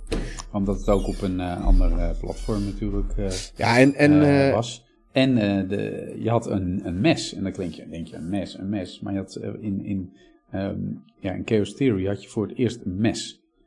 En het feit dat die game, ehm, eh, ik weet niet, de, die was gewoon grafisch, was dat, dit, ze maakte ook gebruik van een Unreal Engine 2,5. En ik had, ik had echt het idee dat ik naar een hele andere, grafisch naar een hele andere game zat te kijken. Ehm, Mhm, terwijl, ja, ja. weet je, dit, dit was de Unreal Engine 2 en dit was een Unreal Engine eh 2.5. en dat blijkbaar maakte dat toch een verschil, want eh, het openingslevel van Chaos Theory, je bent op een Ja. eiland, eh, het, het regent. Dat is het lighthouse level. Eh, Bij die lighthouse. level, eh, super vet. ook daadwerkelijk die, een, een, een ehm, vuurtoren beklimmen en eh, je kan een guard eh, naar beneden trekken, die valt dan eh, in het de- de- die rotsen glimmen, je, je kan klimmen, je kan beter klimmen en klauteren, het is nat, het waait. Ja, fantastisch openings, openingslevel. Ook wel Ja, hard die- trouwens. volgens mij er wordt iemand wordt, wordt, wordt, gemarteld. Volgens mij door stroom onder gezet worden. Iemand anders hangt weer ergens anders. Die, die is al dood. Er, er valt geen eer Ja, ja, meer ja. te halen. Eh, dat, het was ook wel een echt, een echt een mature game altijd. Ja, en ehm, die, eh, je merkt gewoon dat ze. Dat dit is echt typisch zo'n reeks. Die eerste trilogie, waarbij ze ehm, zichzelf perfectioneren. Per, steeds verder, steeds beter maken per deel. En bij Chaos Theory hebben ze zoveel details en kleine dingen allemaal weten te verbeteren ten opzichte van die vorige twee. Ehm, eh, ja, gewoon, gewoon zo. Want de eerste heeft al heel veel goede dingen. En daar hebben ze niet dingen van weggeschrapt. Wat je dan ook vaak ziet, weet je wel. Dan hebben ze zo'n sequel en dan hebben ze heel veel toffe dingen ineens weer compleet veranderd. En die, die Chaos is ook, denk ik, mijn favoriet uiteindelijk van de reeks. Ehm, en daarom heb ik die laatst ook, ehm eh, was die opnieuw gaan spelen voor deze podcast. En kijken hoe ik het nu ervaar. Want toch inmiddels ook alweer best wel wat jaren geleden. Toen had ik jou nog een foto gestuurd dat ik dat eerste level eh, allemaal Ja. had geghost. Ja, ik had weer helemaal, ik, ik had zo weer door kunnen spelen hoor. ik had, Nou, Ik zat er kijk, toen met- bij, bij Chaos Theory, ik heb het idee ook dat ze daar echt inderdaad met een groter team op zaten. eh, gewoon meer, meer eh, ehm, ja, e- echt eh, gewoon alle, alle, even alle stoppen er eh, uit de kast eh, hebben getrokken. Ehm, is ook dat, dat zo'n combat knife bijvoorbeeld, je kon daar dan mensen mee, mee bedreigen. Terwijl je ze van achter besloop en dan nam je ze in, in, een, in, een, in een houding dat je ze ging ondervragen. En daarna kon je ze inderdaad de, nek doorsnijden of niet. Je kon ze daarna gewoon knock-out slaan. Maar je kon ook met je mes, kon je dan bijvoorbeeld gastankjes open prikken. Of eh, op die manier een, eh, een soort booby trap-achtige Ja, en- dingetjes. eh, En je merkt bij Chaos Theory ook, er zitten meer van die echte details in. Want wat jij zei, die kerel die gemarteld wordt, die kan je dan ook lossnijden en dan wegleggen. En dan doet die, diegene met wie jij praat, die eh, Lambert zegt dan nog van, oh, dat, dat, dat hoef je niet te doen. En dan zegt Fisher van, nou, een beetje humanity, hè, dat, dat, Ja, om zo te laten hangen. Ehm, en maar dat hoef je niet te doen. En zitten, in elk level zitten wel een paar van dat soort leuke details. En de gesprekken die die, die, die wachters hebben waar je naar kan luisteren, dat is ook echt goud. ja, dat zit zo vol met leuke conversaties. En dat is allemaal veel beter dan die vorige twee delen. Ja. Ik denk ook precies wat jij zegt. En wat ook leuk is, je hebt, die, die, ehm, je hebt een, eh, geweer. eh, de, de, wat, wat, Ja, dat supergeweer. Eh, maar de, die, die kun je ook allemaal uitrusten met allemaal, allemaal gadgets. Bijvoorbeeld Ja, een dat is sticky vet. een sticky camera. Schiet je aan de andere kant Ja. van de kamer schiet je een, eh, een camera in een muur. En vervolgens neem je die camera over en kun je eh, die camera op die manier, dus remote, kun je dan die camera verkennen en ook de, de guards. Je kunt volgens mij ook, ik hou me ten goede eh, of dat al in dit deel was, maar je kunt dan ook die camera volgens een geluidje laten Ja, dat is bij die. Ja. En dan eh, denkt die guard, huh, wat is dat? En dan komt hij kijken en dan kan je Ja, super hem op vet. die manier af, afleiden. Of je kunt ook gas eruit laten eh, Ja, vet hè. Ja. komen en dan valt hij in slaap. En je had ook de sticky shocker, daar kan je, die kan je dan in een, ehm, in een, in, in een guard schieten. En dan krijgt hij eigenlijk een schop waarna hij daarna neervalt. En je kunt ook combinatie doen met waterpassen en elektriciteit. Eh Ja. eh, smoke grenade, crash grenade. Smoke grenades, ja. Je, en, en dat kun je allemaal, allemaal combineren in verschillende ehm, eh, settings. Hè? Dus je krijgt eigenlijk een soort mini sandboxje van, van Ubisoft, van, van een Ja. paar levels met elkaar. En daar kun je gewoon lekker mee gaan spelen. Want op het moment dat je ook alles donker schiet, want je kunt ook lampjes met een gedempt pistool uitschieten. En vervolgens gooi je een gasgranaat neer. Niemand ziet meer iets. Maar jij zet je goggles op. Je hoort weer dat... Jij ziet alles. En eh, ja, één voor één ehm, leg je ze neer. Ja, heerlijk. Ik heb echt zo'n zin in een nieuwe game. Dikke me. Ja, ik, ik, ik hoop ook dat ze het niet verpesten. Om heel eerlijk te zijn. Ik, ik, ik zie ze overal vooraan. Ik, ik denk het niet hoor, maar ik, eh, ik, durf niet eh er 100% op te hopen dat het goed is. En je had ook een, zo'n geweer, zo'n soort ding waarmee je tijdelijk lampjes uit kon schieten. Ehm electro... Ja, dan, je, dan, dan deed je een soort eh, pulsachtig golfje. Ja. Eh, waardoor ze dan tijdelijk zo... zzz, zzz, zzz, en dan Ja. ging ze even uit. Daarna sneakte je snel ergens tussendoor. En dan konden ze, gingen ze ook kijken. Ja, en die dan ze dan toch weer Ja. aan. En dan was het... Oh, oh, oh. Ja, ja. Ja, superleuk. En, eh, en, en een van de ehm, twee dingen die ik nog graag wil noemen, en dan kunnen we even verder gaan. Ehm, het- of Giancarlo mag trouwens ook nog even iets erover zeggen natuurlijk. Ik heb twee dingen. Ik vind die, eh, als je, je, je moet dan ook af en toe zo'n wachter te pakken nemen en ondervragen. Waarbij je ook, ik sta er nog steeds van te kijken hoeveel gesprekken, eh, gespreksstof dat er allemaal is opgenomen. Zeker voor een game uit die tijd. Eh, in elk level zitten er zoveel, want je, geen één wachter zegt hetzelfde. Soms hoeven ze niet, kan je niks eh, ondervragen. Maar eh, er zijn heel veel gesprekken opgenomen. Die zijn ook altijd heel leuk. En hoe die, eh zo meteen gaan we het over de acteurs hebben. Want dat is een heel belangrijk element van deze game, vind ik. Dat eh, Michael Ironside de, de hoofdpersoon doet, onder andere. En ehm, die, die gesprekken zijn ook zo gaaf. En hoe die wachters allemaal reageren al- als jij ze dan te pakken hebt. Eentje is ook fan van ninja's. En Dat is in dat tweede of derde level. En die heeft hij het ook allemaal over. En als jij hem dan te pakken hebt, dan is hij ook bijna... eh, vindt hij het ook gaaf eigenlijk. Dat hij... Ja, hij- het is alsof hij, het, het is een soort fan die zijn held ontmoet. Ja, het is zo grappig is dat gewoon. En je hebt ook zo'n gast die met zo'n lift bezig is op een gegeven moment. En dan is hij met die lift bezig en dan ehm zegt hij van... hey, is, is dit, een, is dit een, eh, een training? Is dit een, eh, een test? En dan kan jij zeggen zogenaamd tegen de...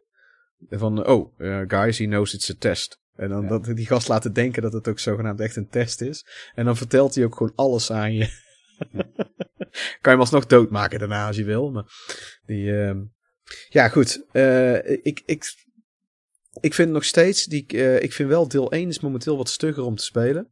Zeker. en deel ja. 2 Het- is dat al een stuk minder. De tijd is Maar- wel, wel redelijk hard op, op deze serie ook. Eh, en dan vooral eh, de, de, de, de toch wel wat, soms wat, wat, wat, wat clunkiness van de, van de lineaire levels. Hoewel bij, bij Chaos Theory heb je al wat kleine verschillende maniertjes om door zo'n level heen te komen. Ja, dat vind ik wel. Ik, ik heb, zijn ook niet per se altijd heel slim. nee, vooral bij de eerste niet. Vooral bij de eerste merk je dat heel Eh, goed. En, en, en kijk, eh, en, qua, qua logica waar je dan wel en niet aan kan hangen en zo. Je ziet wel naarmate die games wat, eh, wat, wat, wat evolueren, dat je ook gewoon wat meer bewegingsvrijheid krijgt. Ook waar je in en aan kunt klimmen en, Ja. en wat je allemaal kunt gebruiken in je omgeving. Ehm, maar goed, de, de, de basics eh, blijven nog steeds eh, het kat-en-muisspel. eh, jij tegen een heel. eh, het is gewoon heerlijk dat als je weet dat je in een wat open level komt en je ziet guards patrouilleren, dan weet je gewoon van nou, we gaan zo eens even kijken, wat gaan we inzetten? Wie loopt waar? Ehm, wat kan ik gebruiken? En, ik, en, eh, het, ja. en het proberen is ook heel leuk. Gewoon te kijken Ja. wat wel of niet werkt. Want je kan gelukkig eh, op, op elk moment saven. Eh, iets wat ik wel heel fijn vind dat dat kan bij deze game, moet ik zeggen hoor. Bij de games. En ehm, ik, eh, wat ik als laatste wou zeggen. Ik, eh, bij, ehm, nou, ik vond Chaos Theory. Ik vind die nog heel goed te spelen persoonlijk. Dat zal niet Ja. iedereen met mij eens zijn, maar ik vind dat absoluut wel. Het was even wennen, maar dat is het altijd, zo'n oud spel. Eh, zeker met. Dit, dit is een vrij unieke game wat dat betreft, qua heel veel eh, gameplay elementen. Dus het is even wennen waar wat welke knop doet. Tegen het einde van het eerste level zat ik er echt weer helemaal in. Had ik er helemaal door waar ik op moest letten, wat wel of niet werkt. En was ik echt weer dik aan het genieten. En dan krijg je dat tweede level op dat schip. En toen heb ik mezelf uiteindelijk echt moeten stoppen van nee, ik moet, ik moet nou ook naar bed toe. en, eh, maar wat mij op, vanaf deel 1 opviel, en dat heeft eigenlijk elk deel, zelfs de minder goede delen ook, eh, of die waar ik niet zo van hou, is dat, dat het qua plot, hoe dat loopt, dat is niet, dat, sommigen vinden het verhaal eh, slecht, maar dat vind ik zelf helemaal niet. Want binnen die cel waarin jij opereert, eh, is het juist realistisch dat je niet alles weet of geen rare dramatische gesprekken hebt en zo. Maar ondertussen, als je goed alles leest, alle informatie en, en er ko- er zit er heel veel verhaal en, en plot achter, Zeker. wat best wel goed is uitgedacht. En ik, vind, ik sta er elke keer van te kijken bij elk deel. Hoe, hoe, er, hoe je al heel snel eh, in, in, een, in een bizar level gaat. Dat je gewoon zelf bij de CIA infiltreert. Dat is het tweede level geloof ik al bij deel 1. Ik, serieus? Is- Nu al zoiets als dit? Dat ze dat en ze durven het steeds. En bij Chaos Theory ook, wat er dan allemaal gebeurt kapot. Bij Pandora Tomorrow, de- deel 2, op het eind. Ja, je moet Als jij die in- inbreken, inbreken in ambassades. En, eh, Ja, supervet. rellen voorkomen. En, eh, en je loopt echt, eh, je doet dingen die eigenlijk niet mogen. Of je, je- Ja, en je hebt op een gegeven moment heb je ook. ehm, heb, je, heb je ook een. welke, ik weet niet welk deel dat is. Volgens mij, ik, nee, ik weet het niet. Dan ga je met zo'n, heb je net met iemand gepraat, zo'n informant, en dan ga je die lift in, en dan zegt hij eh, Lambert van shoot him, shoot him right Shoot now, her. shoot, her bedoel ik, shoot her, ja. En dan, eh, Kun je, ja, of, dan kun je dat kiezen om dat wel of niet te doen. ja, en dan blijkt je naar de rand, blijkt die Lambert, dat is zo, zo vet. Ik Ja, vind dat was- zo Hoe zat goed. het ook weer? Blijkt Lambert? Nou, Lambert blijkt gelijk te hebben dan. Alleen, het is alleen op dat moment moet jij, kan hij niet uitleggen waarom je dat moet doen. Je moet het dan gewoon heel snel gelijk doen. Ja. En eh, dan blijkt inderdaad dat het een soort dubbelspion was. En, en, en dan snap je, en op dat moment voel je je helemaal één met Sam Fisher. Want je zit zelf dan ook met de moreel, met dat dilemma. Dat voel je ook, ik voel dat dan ook gewoon echt. Ehm, en en ik, ik, dat vind ik zo ijzersterk. Ja, ik dacht ook van, what the fuck, ik ga het gewoon niet doen of zo. En Nee. als, als je dan niet doet, Dan krijg je een uitbrander. ja, dan krijg je een uitbrander. Of ik weet niet of dan gaat ze, wordt ze alsnog... eh, neergestoken Ja, ik eh, weet niet meer hoe het verder gaat, precies plottechnisch. Maar je krijgt voor geloof ik wel extra vijanden. Of je krijgt wel ergens een soort van payback erop. eh, of iets. Ze hebben wel het een beetje verder uitgewerkt. Maar het, het gaat om het moment zelf, vind ik ook vooral. Ja. Wat dat met jou doet, psychisch. En ehm, ja, echt super sterk. En, en daar, dat zit bij alle delen, vind ik. En of dat niet, dat pakt misschien niet altijd even goed uit. Maar ik, eh, jongens, voordat we het over eh, de andere gaan hebben, de andere delen, want dit is een mooi scheidingspunt, eh, wil ik eventjes een quiz op jullie afvuren over, ehm, Hmm. over, de, over de reeks. Het zijn, het zijn maar eh, twee vragen per persoon. Of, eh, of, is er één, of zal ik ze allemaal voor Jan doen? Het zijn eh, vier vragen. Ja, ik ben niet zo heel bekend met... eh, Zal ik ze dan aan Jan stellen? Jan, durf jij het aan? Ik, eh, ik, eh, de, de spanning stijgt. ja, ik, ik, ik kan natuurlijk altijd eh, aan de, de, doorschrijven aan mijn secondant als ik het niet weet.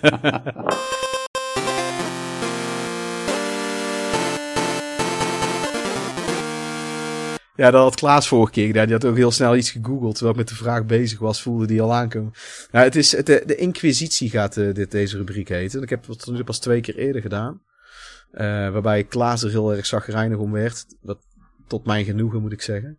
Eh, maar we gaan, we gaan eens beginnen. Het, het zijn eh, dan vier vragen. Eh, van één, één en één bonusvraag. En eh, de vraag nummer één, Jan. Wat was Sam Fisher zijn beroep oorspronkelijk? In welke tak zat hij oorspronkelijk? Is dat A, US Army Black Ops? Ehm, B, Oh, US, US Navy SEAL? Of was hij C, Army Marine? Hij is toch van de Third Achillean? Nee, bij hallo. Wat, wat, wat ga jij nou? Je gaat toch geen spoilers nou? Je gaat het- hij is van Third Echelon, maar dat zo heet zijn, eh, waar hij al bij werkt. Oh. Third, Echelon is, eh, is, Echelon. is zijn Splinter Cell eh, wereldje, zeg maar al. ja, ik, ik, ik denk dat hij bij de nevel, eh, uit de nevel seal eh, hoek komt. Dat weet ik eigenlijk wel met een aan zekerheid grensde waarschijnlijkheid. Daar wordt ook wel vaker aan gerefereerd volgens mij. Hartstikke goed. Oh, ja, kijk eens aan. Ik Ja. zei, het zei een beetje kokkie, maar... eh, Nice. Als je dan ernaast had gezeten, was het des te pijnlijker, je zeggen. Nee. Maar eh, goed. Nee, ik, ik, ben, ik ben blij dat je, dat je er eentje goed hebt in ieder geval al. Eh, vraag nummer twee. Het is vrij bekend dat Michael Ironside de stem deed eh, van Sam Fisher in elk deel. Behalve het laatste deel van 2013. Zijn opdrachtgever Irving Lambert werd, werd altijd gespeeld door Don Jordan. Behalve in één deel. Welk deel was dit en welke acteur verving hem toen destijds? We hebben het nu over, over Lambert dan. Ja. ja, Lambert is één keer door iemand anders gespeeld. Eh, ik denk dat dat... Ehm, Welk deel en welke acteur? Ik denk dat dat... Eh, ja, misschien eh, als ik... Dat is een dubbele vraag eigenlijk, maar ik denk dat dat... ja, sorry. Dat, dat, hoe heet het, dat dat Springs Conviction was. Maar, Nee, daar is hij al dood. Dus die is het niet. Eh, ja, nee, ik, eh, de Splinter Cell Conviction heeft namelijk echt in, in ontwikkelingshel gezeten namelijk. Dat is te merken. Die spel is, dat spel is namelijk eh, helemaal anders geworden. Ik heb namelijk de Splinter Cell Conviction gameplay gezien. Eh, dat, dat Sam een beetje eruit ziet als een soort klosjaar met halflang haar en een, en een echt een flinke baard. En dat hij wordt opgejaagd. zo. Oh, ja, daar waren ze eh, naartoe aan het werken. Ja, nou je het eh, zegt. uiteindelijk Ja. was dat, is, dat, is, dat hem, is dat hem niet geworden. Eh, Het is- het is dat- een- het is eentje van- het- dat- Dan moet Ja. het Double Agent zijn. Nee, het is, het, het, is echt, je moet dit toevallig weten. Eh, het, is van, het is deel 2. Heel Oh, vreemd. Ja, Eh, want in- Pandora. vanaf deel... In deel 2 is, doet Don Don Jordan het niet. Ik heb niet kunnen achterhalen meer waarom. Ehm, en deel 3 komt hij weer terug. Oké, en, eh, nou goed, waarschijnlijk had hij een andere klus of zo. En het is, het is een bekende acteur uit 24. Die, eh, die, eh, die de stem doet van Lambert in deel 2. Nou, de president. Ja, Dennis Haysbert. Die heeft ook dezelfde hele Ja. diepe stem. Ja, klopt. Ja. Nou, nu je het zegt, hoor, begint het wel wat te dagen. Want ja, nee, die heeft wel een licht ander palet. eh. Ja, ook wel diep, allebei heel diepe stem. Dus een goede vervanging. Maar ik denk dat ze hem toen konden krijgen en dat het een goede seller was. Ik vermoed het. En misschien was Don Jordan ziek. Ik weet het niet. Ehm, nou goed, vraag nummer drie is eh, in deel 3, Chaos Theory, heb je voor het eerst co-op missies. Welke twee characters speel je hier? Wat zijn de namen daarvan? Is dat A, Agent 1 en Agent 2?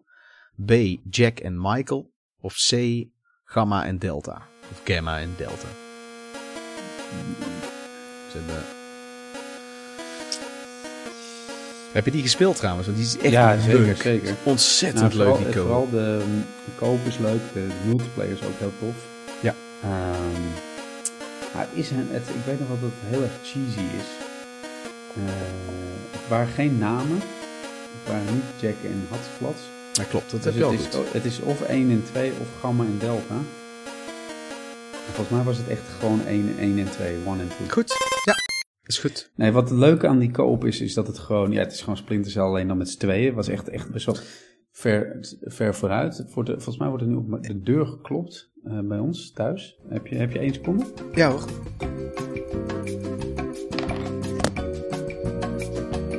Heb jij die multiplayer gespeeld, eh, Giancarlo, of niet? Die eh, co-op en zo. Nee, ik heb eh, echt eh, Cell 1 heb ik Ah, dit is echt- Volgens mij heb ik eh, Chaos Theory. Ik, ik zag die altijd liggen. Dat is ik zo, goed, man. dat doosje heel goed... is nog steeds goed gewoon. Ja, volgens mij heb ik die wel... Ik, ik, ik, heb ook, eh, ik, ik zit ook te denken om die te spelen, eh, om die te starten. Ja, ik, ik zou het aanraden. Ik, eh, Ja, ik vind het wel, het ziet er heel vet uit. Zo. zeker als je een Xbox Series ik X ben er hebt weer. gekocht. Ik ben Ja. er weer. Hoi. Er wordt niet op de. Eh, Ah, oké. Nee, dus, eh, de, de, die, maar ook die, die multiplayer dat je eh, dus eh, Mercenary versus... eh, of is dat dan eh, ook weer een vraag? Nee, eh, dat Nee, dus, Spice versus Mercs heb je inderdaad. Ja, Shadownet Spies tegen Mercenaries. Waarbij die Mercenaries zeg maar echt wel heavy, zware wapens. En die Shadownet Spies hebben dan allemaal gadgets die Sam Fisher ook heeft. En die zijn heel snel en lenig. Die kunnen overal op en afspringen. Dat was eigenlijk, dat was ook toch wel een hele leuke modus. En Ja, ik absoluut. serieus dat, dit is het, we praten nu over het pre-Twitch tijdperk hè. En het pre-streaming tijdperk. Maar dat, dat, dat zo'n dergelijke gameplay, dat, dat zie je eigenlijk niet meer. Bij het, het, succes van, eh, van de laatste Rainbow Six, Siege, is natuurlijk ook dat verschil tussen de terroristen en de, eh degene die de, zeg maar, eh, de boel komen bestormen om die terroristen uit uit, te schakelen. Maar ik denk dat zo'n Shadownet Spies versus Mercenaries nu ook wel weer het heel goed zou doen eh, online. Ja, absoluut. Absoluut. Ben ik helemaal van over. Dat, dat missen er ook een hoop. Maar even terug naar de, de co-op. Wat ook zo vet was aan die co-op. eh, Twee dingen die mij heel erg opviet. Is dat het kanon is, die missies, qua verhaal. Met wat jij met Sam Fisher meemaakt. En je hebt ook een overlappend level. Een, ehm, Want als je dat met Sam Fisher speelt, dan heb je op een gegeven moment die Lambert die zegt van... Ja, ik heb twee, uh, twee andere agents ergens uh, in de field. En, dan, en dan, dan pas komt Sam Fisher erachter dat er ook anderen worden opgeleid als Splinter Cell uh, operatives. Hoe hij daarop reageert is ook heel grappig. En dan, dan zegt hij van ja, you won't be around forever, Sam. Ja. dat, en ondertussen heb je dan die twee... ik hem nog zeggen, ja. En dan heb je die twee jonge... Jij speelt twee jonge gastjes bij die co-op. Juist helemaal tegenovergestelde van Sam Fisher, zeg maar. Die, ja, ja, en die zijn ook een beetje cocky. Ja. Ze zijn ook echt best wel cocky. En die hebben ook zoiets van, wie is die gast? Weet je wel, ze zijn ook uh, een beetje onder de indruk of een beetje geïmponeerd door Sam Fisher, zeg maar. En wat ik ook zo leuk vond bij die co-op was dat als je dan, je hebt van die co-op moves. Je hebt van die speciale moves die je met, met, met als twee Splinter Cell agents kan doen. De eentje gaat ergens aan hangen en dan klim je eigenlijk via ja, die andere gasten een kont. geven. Ja, ja, precies. Dat is een hele simpele variant. Alleen heb je daar een soort stealth varianten van. Ja. En als, ze dat, als je die dan hebt gedaan, dan zeggen ze regelmatig van die dingen als we're awesome. Ja. Gewoon die details. Dat, is, dat maakt het zo Ja, leuk, die games. Ja, En wij noemden dat altijd, eh wij hadden de codenaam, ik en een vriend van mij, eh Buns of Steel. Heette die ene, want dan moest je klimmen via die gast zijn kont, zeg maar. Maar de, omdat, we die, omdat we die termen hadden, was het super duidelijk en super snel communiceren wat we moesten doen. Ja, doe jij Buns of Steel? Ja, en dan was het, ging ik hangen, weet je wel. Eh super goede herinneringen aan. Zo ontzettend leuk. En eh goed, we gaan de bonusvraag dan nog. Wat waren de lampjes van hun drie, eh van, die, eh van hun gadgets, zeg maar? Hun eh goggles. Was niet groen.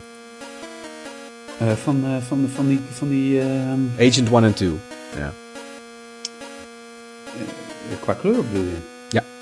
Het was niet groen namelijk. Dat is een bonusvraag dit hoor.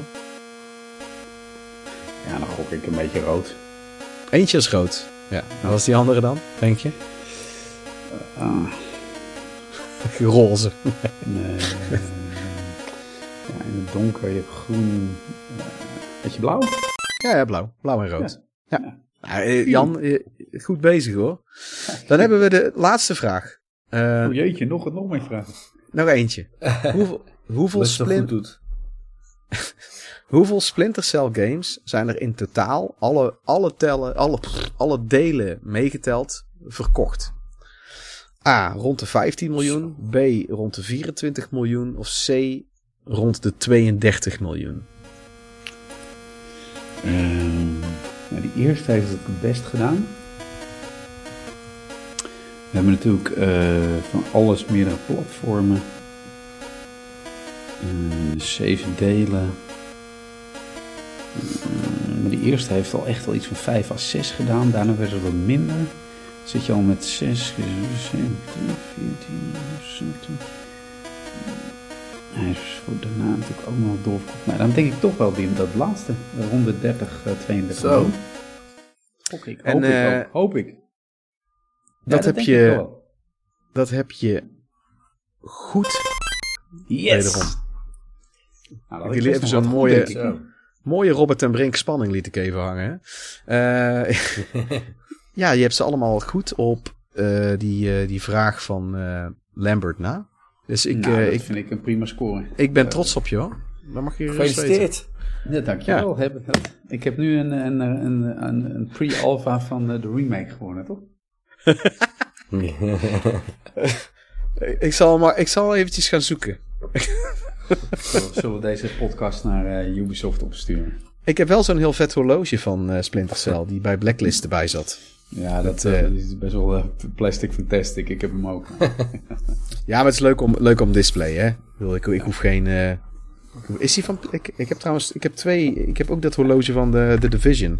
Daar ben ik ook heel blij mee. Wat, die vind wat ik ook wel grappig is, is dat ook als je nu terug, met terugwerkende kracht naar die statues kijkt, dat dat best wel lelijk waren als je die nu vergelijkt met Ja, ik, heb, ik, ik ben nog steeds nog op zoek naar dat ze een nieuwe uitbrengen met Sam Fisher. Want ik heb die dus niet gekocht om die reden. Maar ik zou heel graag gewoon... want Sam Fisher is een van mijn helden, zeg maar. Ehm gamehelden dan, hè. Dus ik... eh, ja, het is inderdaad Plastic Fantastic. Nou, je het zegt. Ik heb het al jaren geleden dat ik dat horloge heb gezien. Ik heb hem nou even erbij gepakt. Ja, toch ben ik blij dat ik hem heb. Toch vind ik het leuk. Die, eh, die van eh, de Division trouwens niet. Dat is wel een metalen horloge. Die is, die is echt wel vet. Dat is precies de, de, de, die die agents ook in de game hebben, weet je wel. Dus dat vind ik dan, dat is echt zo'n soort, eigenlijk een, een game prop. We kregen daarna natuurlijk die Double Agent, daar hebben we het nou ook al over gehad. Double Agent Ja, speelt dus, zijn dus Ja, twee hele verschillende... de Double Agent is echt een rare, een rare game. Ja. Eh, die, het is een, eh, hebben jullie die alle twee gespeeld? Of? ja, ik heb, ik heb alles uitgespeeld. Ja, Dus, eh, Ik heb, eh, ik heb, ik heb alleen eh, de eerste gespeeld. Nou, kijk, die- weet je, het idee De van. Double Agent is dat hij, eh, dat Sam Fisher, die wordt veroordeeld, die gaat naar de gevangenis. Maar dat is natuurlijk ook weer een undercover. En, eh, en eh, hij moet daar dan uitbreken en hij moet dan infiltreren, samen uitbreken met, eh, met terroristen. En die nemen hem dan op in, in, een, in, hun, in hun bende. Ja. Of in hun, Donald in- Duck namen. Ja, in band. in Boris Boef, nee, in hun... ehm, ja, hoe zou ik het zeggen? Nee, dat is goed hoor. In, in, hun, in, hun, in hun organisatie. Ja, ja. Er zijn ook verschillende plotlijnen, eh, verschillende, eh, eh, verschillende eindes. Ehm, en de missies op zichzelf zijn best wel leuk, want het is best wel verschillend. Het is echt een beetje James Bond, waarbij je iedere missie totaal ergens anders bent, verschillende kanten van de, van de, van de, van de aardbol bezoekt. Ja. Maar het, je merkt aan alles van. ehm, hier had veel meer uit kunnen gehaald kunnen worden. Die Nou, ik- ik- compound wat, die als een hub dient, waar je ook gameplay elementen hebt. Het hele eh, keuzes maken en percentage vertrouwen, links en rechts. eh, zowel bij de NRC als bij, ehm, als bij de terroristische organisatie verdienen. En hoe je dat eh, in balans moet houden, dat had beter uit kunnen, uitgewerkt kunnen worden. Enzovoort, enzovoort. Volgens mij zit er ook bijvoorbeeld een, een, een keuze in dat je, dat je iemand ondervraagt en dan moet je, eh, kun je die doodschieten of niet. En als je dat niet doet, dan pakt die baas die gun uit jouw hand en schiet hij die persoon dood. Dus de uitkomst is dan niet, ehm, niet zo. De uitkomst is altijd dat die persoon sterft. Alleen of jij doet het om vertrouwen te winnen van die, van die gasten, of je doet het niet. En dan ben je weer wat meer in favor van de NSC. Maar het is niet dat het nou mega impact heeft op de story of zo. Het is meer gewoon dat, dat je een licht ander einde krijgt. En daar hadden, hadden ze volgens mij best wel eh, meer ehm, uit kunnen halen.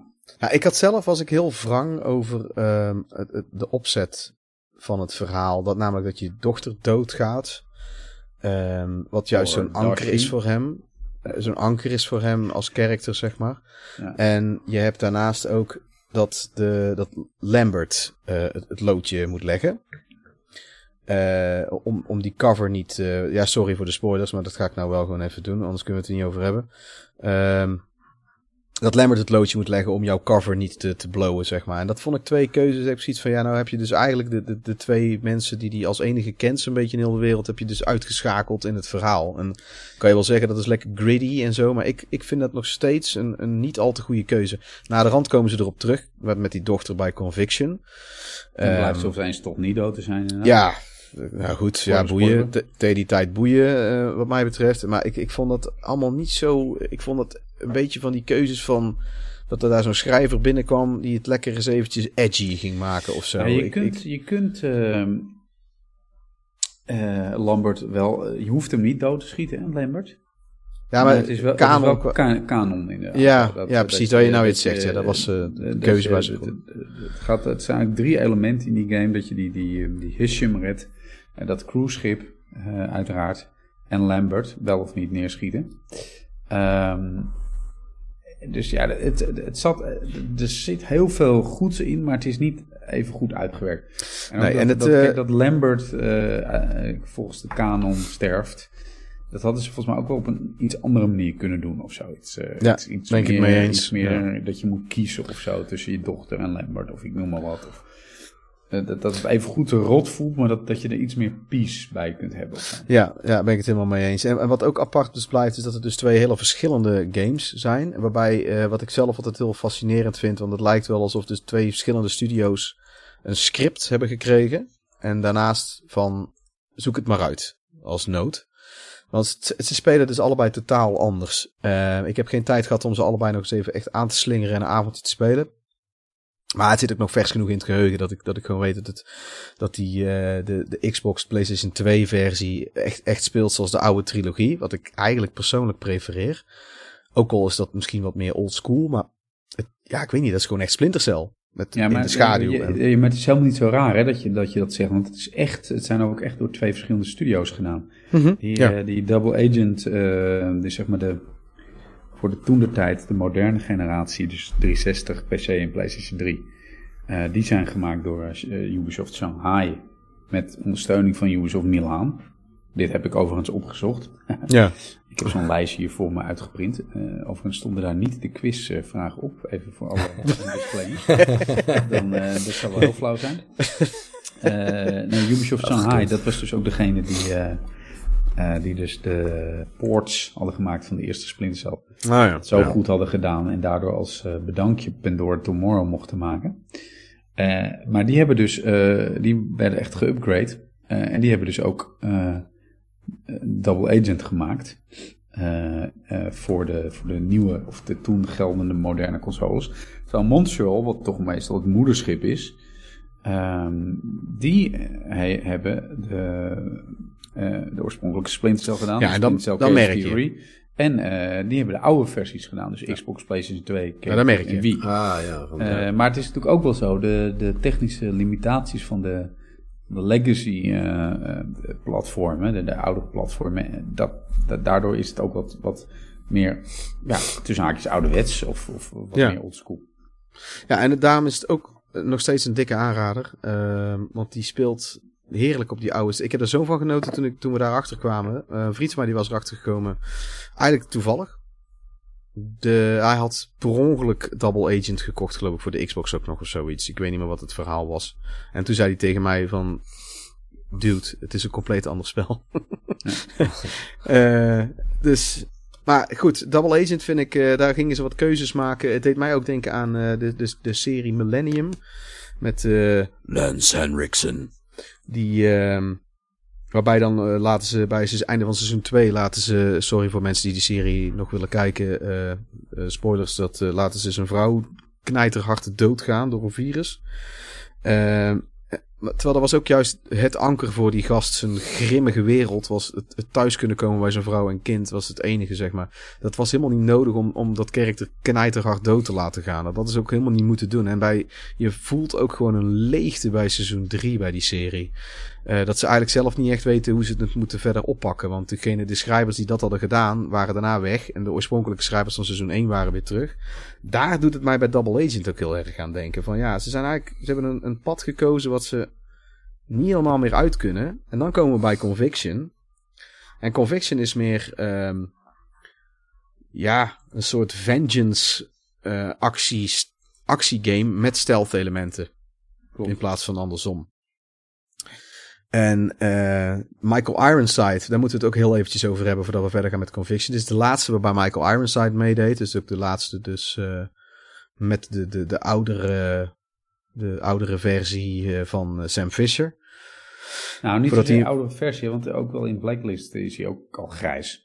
Eh, is Ja, maar moet hij wel een jongere, moet hij wel een, een leeftijdsloze versie voorstellen, begrepen? Of een, een, dat hij zeg maar eh, blijft hangen qua leeftijd. Dat begreep Ja, ik eruit. Is niet, nee, want, oh, het wordt niet steeds ouder.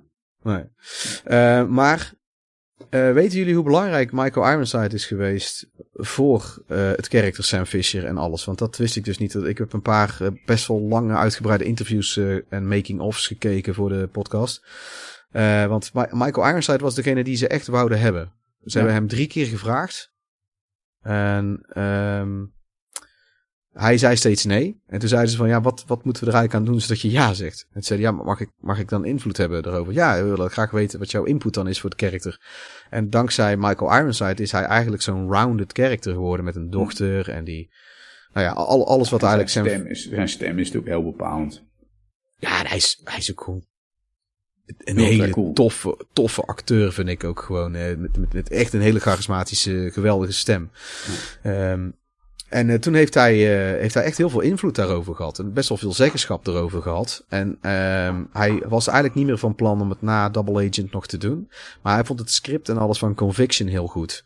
Aan de hand van dat ik dat, toen ik hem dat hoorde zeggen, heb ik het uiteindelijk die game toch maar gekocht toen. Eh, want ik was er helemaal niet van plan om te gaan spelen. En ehm, ik snap waarom Michael Ironside ja heeft gezegd. Want hij wist natuurlijk niet dat de gameplay elementen totaal anders zouden zijn. En waarschijnlijk, zo kijkt hij helemaal niet ernaar, zeg maar. Ehm, want ik snap wel dat het script technisch en qua film, eh, als het zou een toffe film kunnen opleveren, zo'n lekkere wraakfilm, eh, wat Jason Statham zou kunnen spelen dan bijvoorbeeld. En, eh, of zo'n John Wick-achtig iets is het bijna, eigenlijk. Maar het is, ik vind het geen Splinter Cell game. Ik vind het geen slechte game, Conviction, maar ik vind het geen Splinter Cell game. Wat is jouw mening daarover, Jan? Nou ja, het, klopt wel. Kijk, wat ik wat, wat, ik wel tof vond is dat Ubisoft er altijd op zoek was naar, naar nieuwe elementen in de serie. En tegelijkertijd eh, zit je dan heel erg met van, ja, willen we iedere keer hetzelfde riedeltje doen? Want als je Ja. eh, heel eerlijk kijkt, is uh, Pandora Tomorrow een soort Cell anderhalf. En dan Chaos Theory is echt een full-fledged sequel. En daarna had je dat nog een paar keer kunnen doen. Op een gegeven moment werd het wel een beetje flauw. En doordat door Double Agent deed het natuurlijk wel echt, di- echt dingen anders qua plot. En Chaos Theory is, echt meer een beetje Jason Bourne, eh, James Bond-achtig. Ehm, je kunt heel snel je verplaatsen. Eh, je bent wat, wat, wat meer van de afleiding en distraction en daarna snel handelen. Eh, en weet je, aan de ene kant mis je... Kijk, je bent on the run, hè. In, de, in, door, door, in die laatste game, Double Agent, eh, ben je uiteindelijk ontsnapt uit de, van, eh, van de autoriteiten. En in deze game probeer je, je je naam te zuiveren en wraak Ja, het is ook een, ja, een wezenlijk ander spel daardoor ook. Het is een wezenlijk ander spel, maar het is nog steeds wel een beetje kat-en-muisspel. Eh, het is nog steeds wel dat je in donkere omgevingen of de eh, mensen op het verkeerde been moet zetten. Maar het, het is wel een iets andere game. Maar het heeft ook wel hele coole elementjes. Ja, En wel. daarvan is, is het mark and ex- execute eh, gedeelte van die game. Waarbij je, eh, doordat je, volgens mij kun je punten verdienen. het waren gewoon rode, rode stipjes of rode kogeltjes. En, dat, en die meter kon je volmaken door goede moves te doen. En als je die dan had, dan kon je volgens mij drie dingen, zeg maar, oplijnen. En dat was bijvoorbeeld, Ja, klopt, ja. ik schiet een lampje neer, of ik schiet een lamp uit. Vervolgens schiet ik guard 1 neer. En vervolgens eh, sla ik guard 2 neer. En als je dat dan, die, had, die markte je dan, en dan was je ploep, ploep, ploep. Dan drukte je op execute en dan deed je dat in één keer. Nou, dat was natuurlijk wel heel erg John Wick avant la lettre-achtige moves. Ja, ja, dat ja, was wel zeker. heel cool. Ja, maar vond eh, jij het niet, had jij niet, eh, want daar ben ik het wel mee eens, maar had jij zelf niet zoiets van, hé, hey, dit is niet het soort splinterspel game wat ik zoek, of vond jij het juist een frisse wind waar je wel behoefte aan had? Eh, nou, ik vond het wel een frisse wind waar ik niet wist dat ik er behoefte aan had. En, eh, ehm, ja, dat kan. eh, eh, het, was, het was ook wat, wat laagdrempeliger. Ehm, Absoluut, ja. Ehm, eh, ja, het, het, was een, het was een beetje een gekke game. Maar ook Ja. deze game, nogmaals, deze game heeft echt in ontwikkelingshel gezeten. Ze hebben, zijn halverwege echt helemaal opnieuw begonnen. Eh, ehm, waarbij hij, eh, waarbij in de, de, de, de, de eerste ideeën echt te clownesk voor woorden waren. Want daar was je echt, echt, kon je echt niks. Dan moest je bijvoorbeeld, werd je achtervolgd en dan moest je veel meer gebruik maken van je omgeving. Door bijvoorbeeld eh, ehm, ehm, eh, kamers te barricaderen. Waarbij je dan eh, bewakers niet eh, jou konden achterhalen. Je was voortdurend on. Je, moest in, blenden in de omgeving. Allemaal van dat soort dingen. Ik heb daar ook echt gameplay van gezien. Dat je met, met dozen aan het stapelen was. Ja, dat was niet echt, echt Sam Fisher die we, die we, die we kenden. Maar, ehm, eh, dus dit, dit was eigenlijk nog eh, best oké. Maar zeker als je kijkt naar ehm, het, het ontwikkelschema van, eh, of de manier van uitbrengen. Nogmaals, Ubisoft heeft natuurlijk heel veel verschillende studio's. Dat zie je ook bij eh, iedere keer als er een nieuwe Assassin's Creed eh, game komt. Dan werken er bijna wel zes of zeven of acht studio's tegelijkertijd aan. Die zijn dan allemaal al bezig met de DLC en extra content. En ook ondersteunende taken. Maar eh, 2002, 2004, 2005, 2006. En toen opeens, afgezien van de PSP-versie, in een hiaat van vier jaar. Eh, voordat die nieuwe Conviction kwam. En dat was toen de tijd lang eh, tussen mee, met zo'n serie. Ja. Eh, en dat kwam dus onder andere door die, die, die development hell. En eh, ik was eigenlijk, denk ik, gewoon blij dat er weer een Splinter Cell game was. En ik heb me Ja. er uiteindelijk toch wel heel erg mee vermaakt. Ik moet zeggen, Nou- de besturing van Sam, hoe Sam zich Ja. beweegt door die levels, die was wel echt heel soepel. En dat, Nou, ik dat had was ook zelf, wel lekker. Da- ik, ik heb zelf uiteindelijk toen ik hem accepteerde als dit is gewoon, ik zie dit gewoon niet als een Splinter Cell game, maar als een spin-off of zo. Eh, toen heb ik er toch, heb ik hem met plezier uitgespeeld. Ehm, door gewoon het, dit is, weet je wel, op, door het op die manier mentaal te verwerken dat het niet een, een echte Splinter Cell game was, eh, maar, maar een, een, ja, wat ik al zei, een, een, soort afwijking of een... Um, want er zitten heel veel goede. En, en ik had zelf, uh, daar heb ik nog steeds moeite mee met het, het, verhaal. Um, ik heb Sam Fisher altijd gespeeld als een eigenlijk een pacifist die ghost door heel die levels heen. Maar dat kan bij deze niet. Hierbij moet je gewoon wel uh, lekker de John Wick uithangen met een killing spree. En daar had ik zelf dus ook heel veel moeite mee. Dat was niet de Sam Fisher die ik had gecreëerd in de afgelopen vier delen daarvoor. En dat zie je moreel um, um, in de knoop wierpen bij die double agent. Dat, dat, of, dat snap ik dan nog. Daar had ik dan nog minder moeite mee. Dat snap ik dan ergens wel. Want dat soort shit gebeurt in het echt ook wat dat betreft. Maar ik denk dat ik hem nou ga spelen, dat ik hem ook meer kan accepteren voor wat het is. Dat is uiteindelijk, uh, dat zei ik, god, een paar, een paar kwesties geleden ook over het Final Fantasy 13, is ook zoiets. Dus in eerste instantie was dat, vond ik dat een van de slechtste games die ik ooit gespeeld heb. En toen had ik het op een gegeven moment veel te druk, maar wel zin in een JRPG. En toen besloot ik die te gaan spelen en dat was echt een geweldige keuze. uh, want het precies bood van een JRPG wat ik zocht. Zonder uh, dat het allemaal veel te veel geneuzel was. En uh, dat is denk ik bij Conviction is dat ook een beetje zo. Zullen we eens verder gaan? Ja, dan hebben we bij de, de laatste, de Blacklist, de, de ja. waar we het over hadden, de, de, de, de, de, de, de, de, de, de hint naar wat, wat, wat ja. men voor ogen had met Splinter Cell. Er werd een, ja. er zelfs een hele nieuwe studio voor opgericht, Ubisoft Toronto. Uh, met als hoofd van de studio Jade Raymond, de, de, de dame binnen Ubisoft die natuurlijk uh, als een bliksemschicht carrière had gemaakt uh, ja. Assassin's Creed. En later met Watch Dogs. En uh, ja, dat, dat was een, een hele nieuwe Splinter Cell waar we ook al vleugjes RPG zien. Want volgens mij kon je daar drie verschillende speelstijlen je toe-eigenen. Um, ja, dat, is, dat zat eigenlijk ook bij de, bij de vorige delen ook wel. Alleen hier... Ja, maar hier was het wel echt... Alleen dat was dan nooit echt helemaal gedefinieerd. Dat, nee, dat, je merkt het... gewoon... Dat, ja. Hier was het wel echt, en werd het echt wel in je, door je strot geduwd van of je bent een, een, een, een panter of je speelt een, ik weet niet precies uit mijn hoofd wat het ja, weet ik ook niet meer. Uh, of je, nou, het was in ieder geval uber stealth, uber gewelddadig en iets ertussenin, zoiets, toch? Ja, ik, ja dat klopt, ja. Je, hebt, je zat er daar termen voor. God, daar kom ik nou ook niet op, zeg. Um, oh ja, hier heb ik het. Ghost, Panther of Assault. Oh ja, dat zijn de drie uh, playstyles. Ja. ja. en dat is eigenlijk al wat ze deden bij de vorige delen. En dit vind ik een, een hele logische vervolgstappen.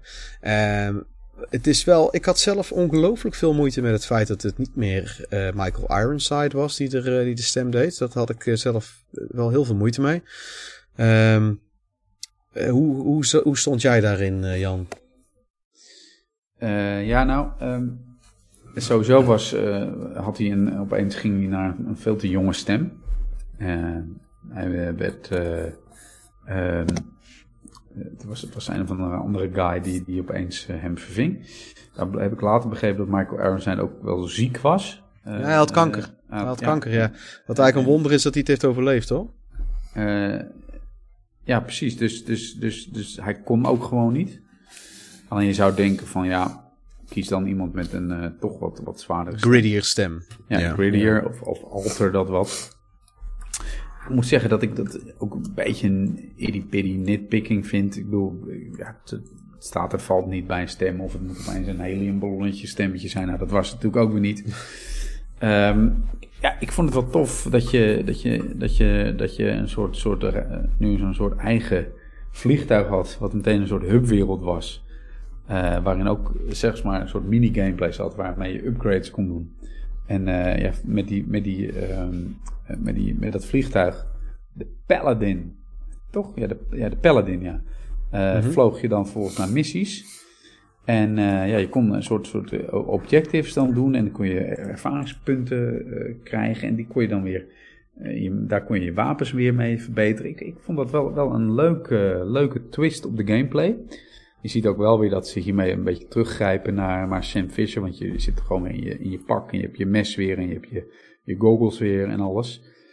Um, uh, dus ja, ik, ik, ik heb me er eigenlijk toch wel best wel mee vermaakt. Maar op een of andere manier was het niet helemaal de reboot die, die mensen ja, het, het, het, het landde niet helemaal. Ik bedoel, de game heeft toch nog iets van 2 miljoen keer eh, verkocht. Nou, wat ik... ehm, maar dat was ik- dus wel underperforming voor, voor Ubisoft. Ja, blijkbaar hè. Ja, dat vind ik ook frappant. Ehm nou, ik, eh, ik heb hem toen... ehm, ik heb eerst eens wat over opgezocht wa- waarom en zo. Gewoon omdat ik ehm, er best wel moeite mee had dat het een andere acteur was. En dat bleek een Eric Johnson te zijn, een Canadese acteur. En die bleek ook bekend te zijn. eh, Die, eh, hij en Michael Ironside hebben ergens iets van een project samen gedaan. Eh, en hij is ook echt bij Michael Ironside langs geweest. En ze hebben echt een soort passing of the torch blijkbaar gedaan en zo. Oh, dat is wel cool. man. Ehm, dat, dat moest ik lezen voordat ik de game kocht, eh, heb ik het idee, eh, nog steeds. Terwijl, nou heb ik ook zoiets van, god, wat, wat kan ik daar nitty-picky in zijn. Eh, maar dat, ehm, ik heb hem, ben hem toen gaan spelen en ik vond hem eigenlijk best wel heel vet. Vooral omdat je dan echt kan kiezen voor Ghost. En dat het, want eigenlijk hebben die andere delen, ehm, het, ik, ik herlaat gewoon het game als ik werd betrapt. Ik, ik, dan herlaat ik het gewoon, want ik wil het wel 100% stealth doen. Dat, dat, dat, dat, dat wil ik dan gewoon echt per se halen. Dat doe ik trouwens met Metal Gear Solid ook.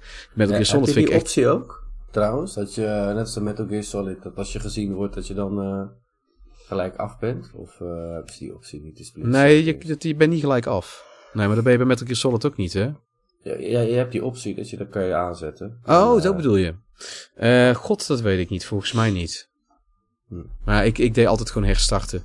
Bij eh, Metal Gear Solid heb ik dat ook gedaan. Ik kan me niet eens herinneren dat die optie Ik ook zat. hoor. Ik eh, vond het ook het leuk. Maar ik vind bij Metal Gear Solid vind ik ook dat betrapt worden en dat hele systeem vind ik eigenlijk best wel eh kloten. Om heel eerlijk te zijn, maar dat is voor een andere keer. Ehm, die, eh, maar wat ik heel veel moeite mee had, hè, met die eh, Blacklist, want ik vind het verder echt wel een toffe game hoor. Ik heb, eh, het, het, het ziet er nog steeds ook best goed uit. Eh, dat zag hij toen, vind ik helemaal wel. Met ook die extra disk voor de texture layers en zo te installeren.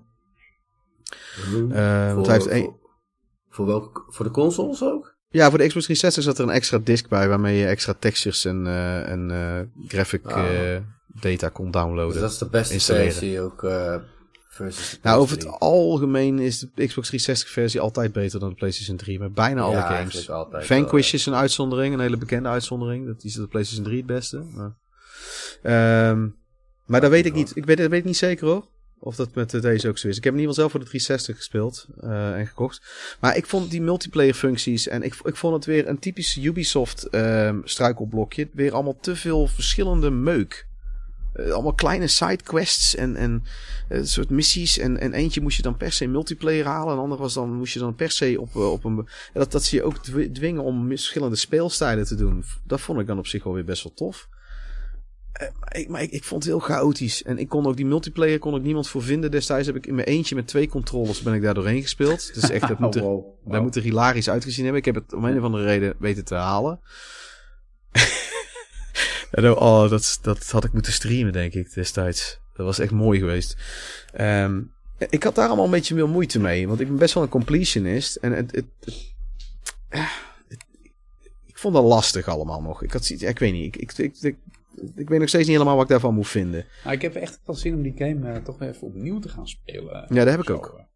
Daar heb Ja, ik ook. vind- vind ik zit even te denken hoe dat dan precies, eh, hoe dat precies werkt. Dat, eh, Heb jij die, eh, die comic en dat boek gelezen wat zich... eh, want je hebt een comic die speelt zich geloof ik vooraf. Nee, af. ik, ik doe dat niet, eh, comics en boeken ook lezen. Oh, ik vind het leuk dat ze er zijn, maar eh, ik, eh, nee. Er Nee? maar 24 uur in een dag. Dat, dat, dat lukt gewoon niet. nou, ik vind voor het slapen gaan iets lezen, dat helpt bij mij echt super goed met in slaap komen. Ehm, en eh, ik lees dan altijd graag. Dat, ja, maar ik eh, ook, maar dan niet, niet, iets, niet ook over games. Dan iets anders, soms completely different. Ja, dat kan ik me voorstellen. Dat kan ik me voorstellen. Jij leest dan eh boeketreeks, of niet Jan? Ja, dus uh, dokter, dokter Bernhard. Ja, ik, eh, over, eh, over Conviction gesproken. eh, ik, heb, eh, ik heb die eh, Reacher boeken ben ik vorig jaar allemaal gaan lezen. En dat is ook echt wel... eh, dat zou je kunnen verfilmen als een Reacher film hoor.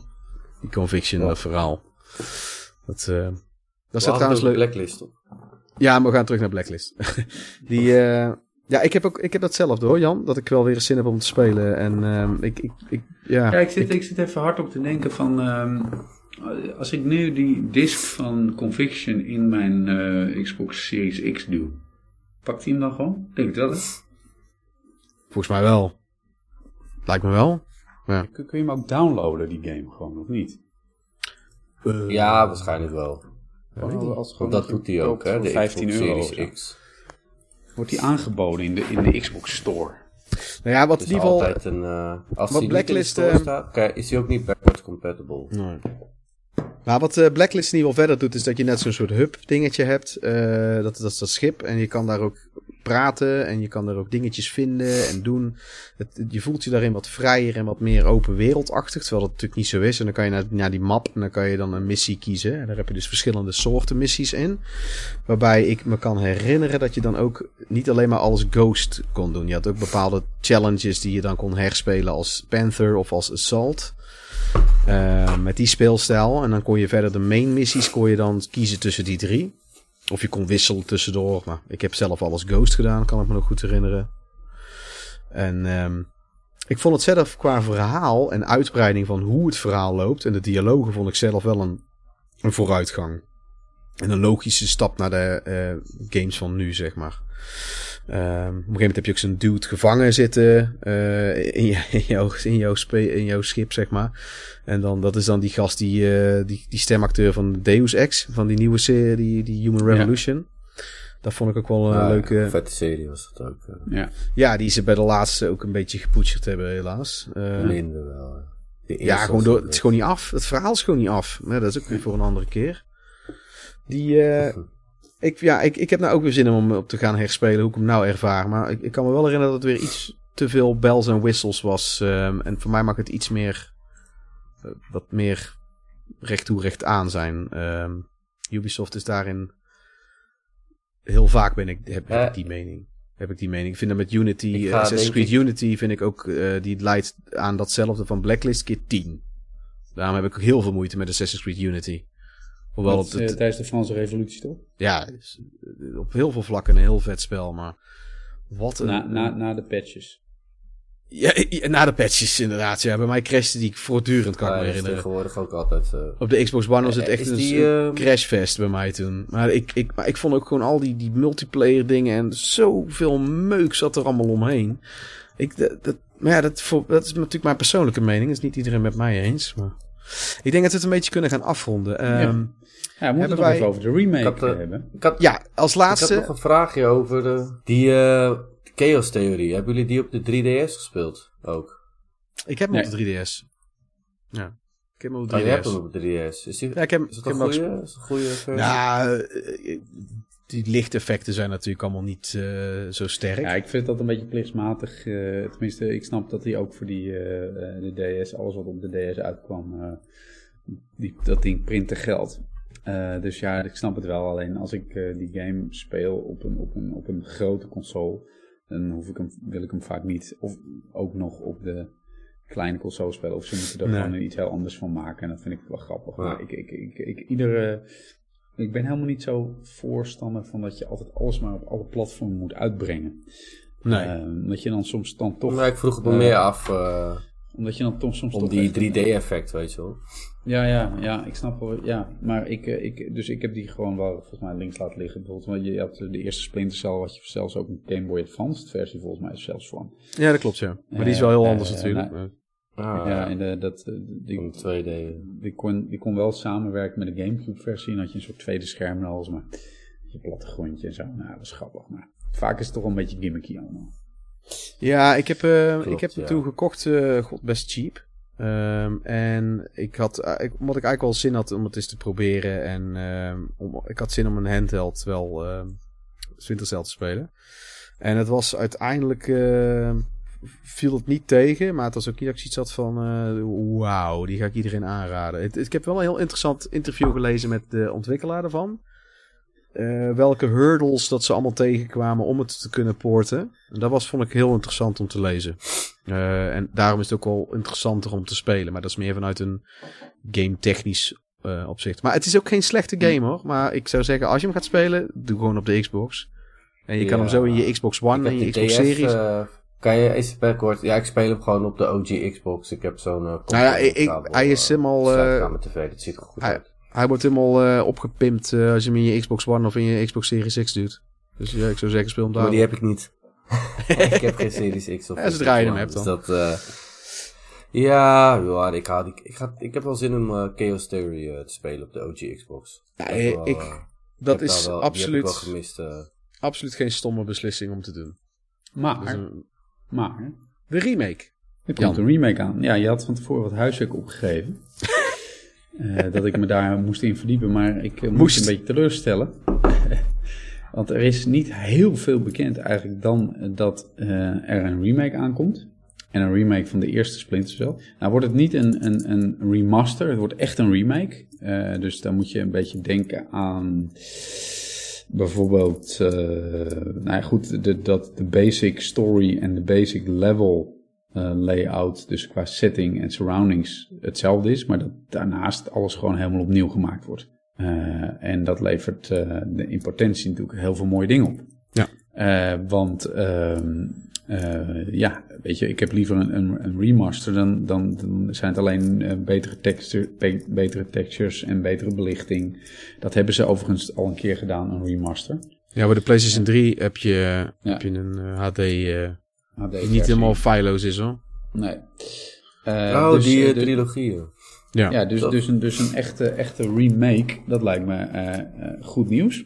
Wordt gemaakt ook door eh, Toronto. Nou, die hebben dus eh, de Blacklist gedaan, dus die hebben wel Ja. wat eh, ehm, eh, Splinter Cell kennis. Maar voor deze is er eigenlijk nog heel weinig bekend. Er is een, een filmpje Ja. waarin, eh, waarin eh, de developers eh, praten over de legacy van Splinter Cell.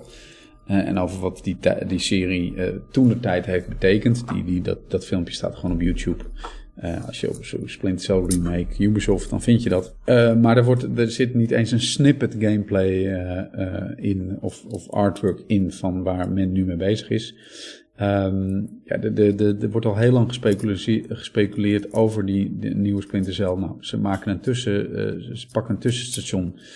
Ik snap het ook wel voor een nieuwe generatie, nieuwe, nieuwe spelers, een heel nieuw publiek wellicht. Eh, eerst een remake en ik denk dat die remake een soort ehm, testcase is. Dat als die het weer goed doet, dat ze dan wel echt met iets heel nieuws gaan komen. Maar voor deze is er nog gewoon heel weinig bekend eh, over deze, eh, over deze Ja. remake. Ja, want ze zouden natuurlijk allerlei richtingen uit kunnen gaan met die remake. Hè? Je kan het- ik, Ja, ik heb ik, ik, ik denk niet dat ze dat heel ze best veel, wel- heel veel richtingen uitgaan hoor. Ik denk dat ze redelijk terug naar de kern gaan. En dat ze, dat ze, dat ze niet heel veel, eh, juist niet heel veel eh, Assassin's Creed-achtige, ze gaan niet volledig, eh, het wordt, ze hebben al gezegd dat het geen grote open wereld game wordt hoor. Dus eh, dat het echt wel redelijk ja, dat is eh, iets. Gestroomlijnd wordt. eh, en dat het redelijk ehm, eh, ja, story-based, missiegedreven, Ja, verhaalgedreven. Er, is zat, er is zat te verbeteren aan zeker de eerste.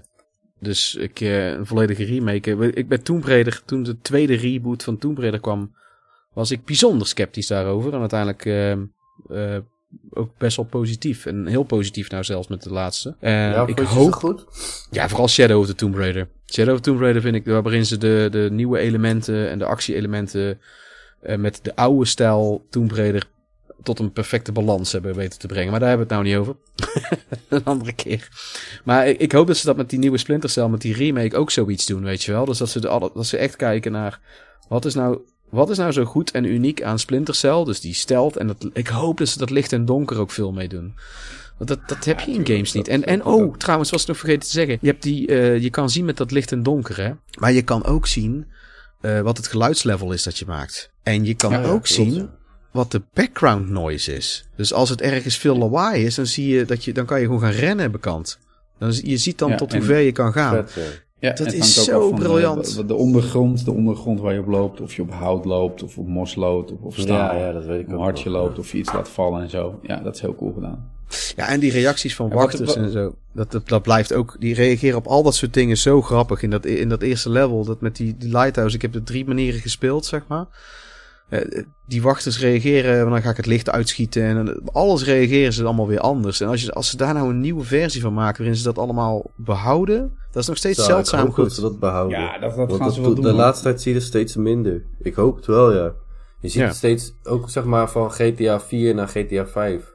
Dat dat gewoon, dat detail wordt steeds minder. Maar laten we hopen dat ze dat wel, eh, behouden. Ja. Uh, we hebben wel gameplaybeelden gezien van uh, Avatar Frontiers of Pandora. Dat is een, een standalone game die gebaseerd is op de, de, wereld van Avatar. Waar volgens mij dit jaar ook eindelijk na heel veel jaar een tweede deel van uit moet komen. Ja, het, en deel 3, 4, 5 is je ook mee bezig, toch? Ja, uh, al, al 100 jaar. Maar goed, die, die, die, die avatarbeelden, dat was ook heel weinig. Maar dat zag er wel heel goed uit. En dat draait op de nieuwe Snowdrop engine van, um, van Ubisoft. Oh ja. En het is diezelfde engine die ook gebruikt gaat worden voor de remake van Splinter Cell. Dus het is in ieder geval um, geen, uh, geen oude tech. Nee. Dus dat is, dat is natuurlijk fantastisch. Um, volgens mij is die Snowdrop Engine ook weer uh, gebaseerd op Unreal. En Unreal 5 is net uh, uh, vrijgekomen. dus dat, de, aan de techniek en aan de licht zal het niet moeten liggen. Maar, zoals jullie wellicht weten, is er dit jaar geen E3. fysiek ja. sowieso niet, maar ook niet online. Dat betekent nee. dat alle uitgevers allemaal hun eigen dingetjes gaan doen online met streams. Um, en Ubisoft heeft altijd een showcase. En dat gaan ze dit jaar ook doen.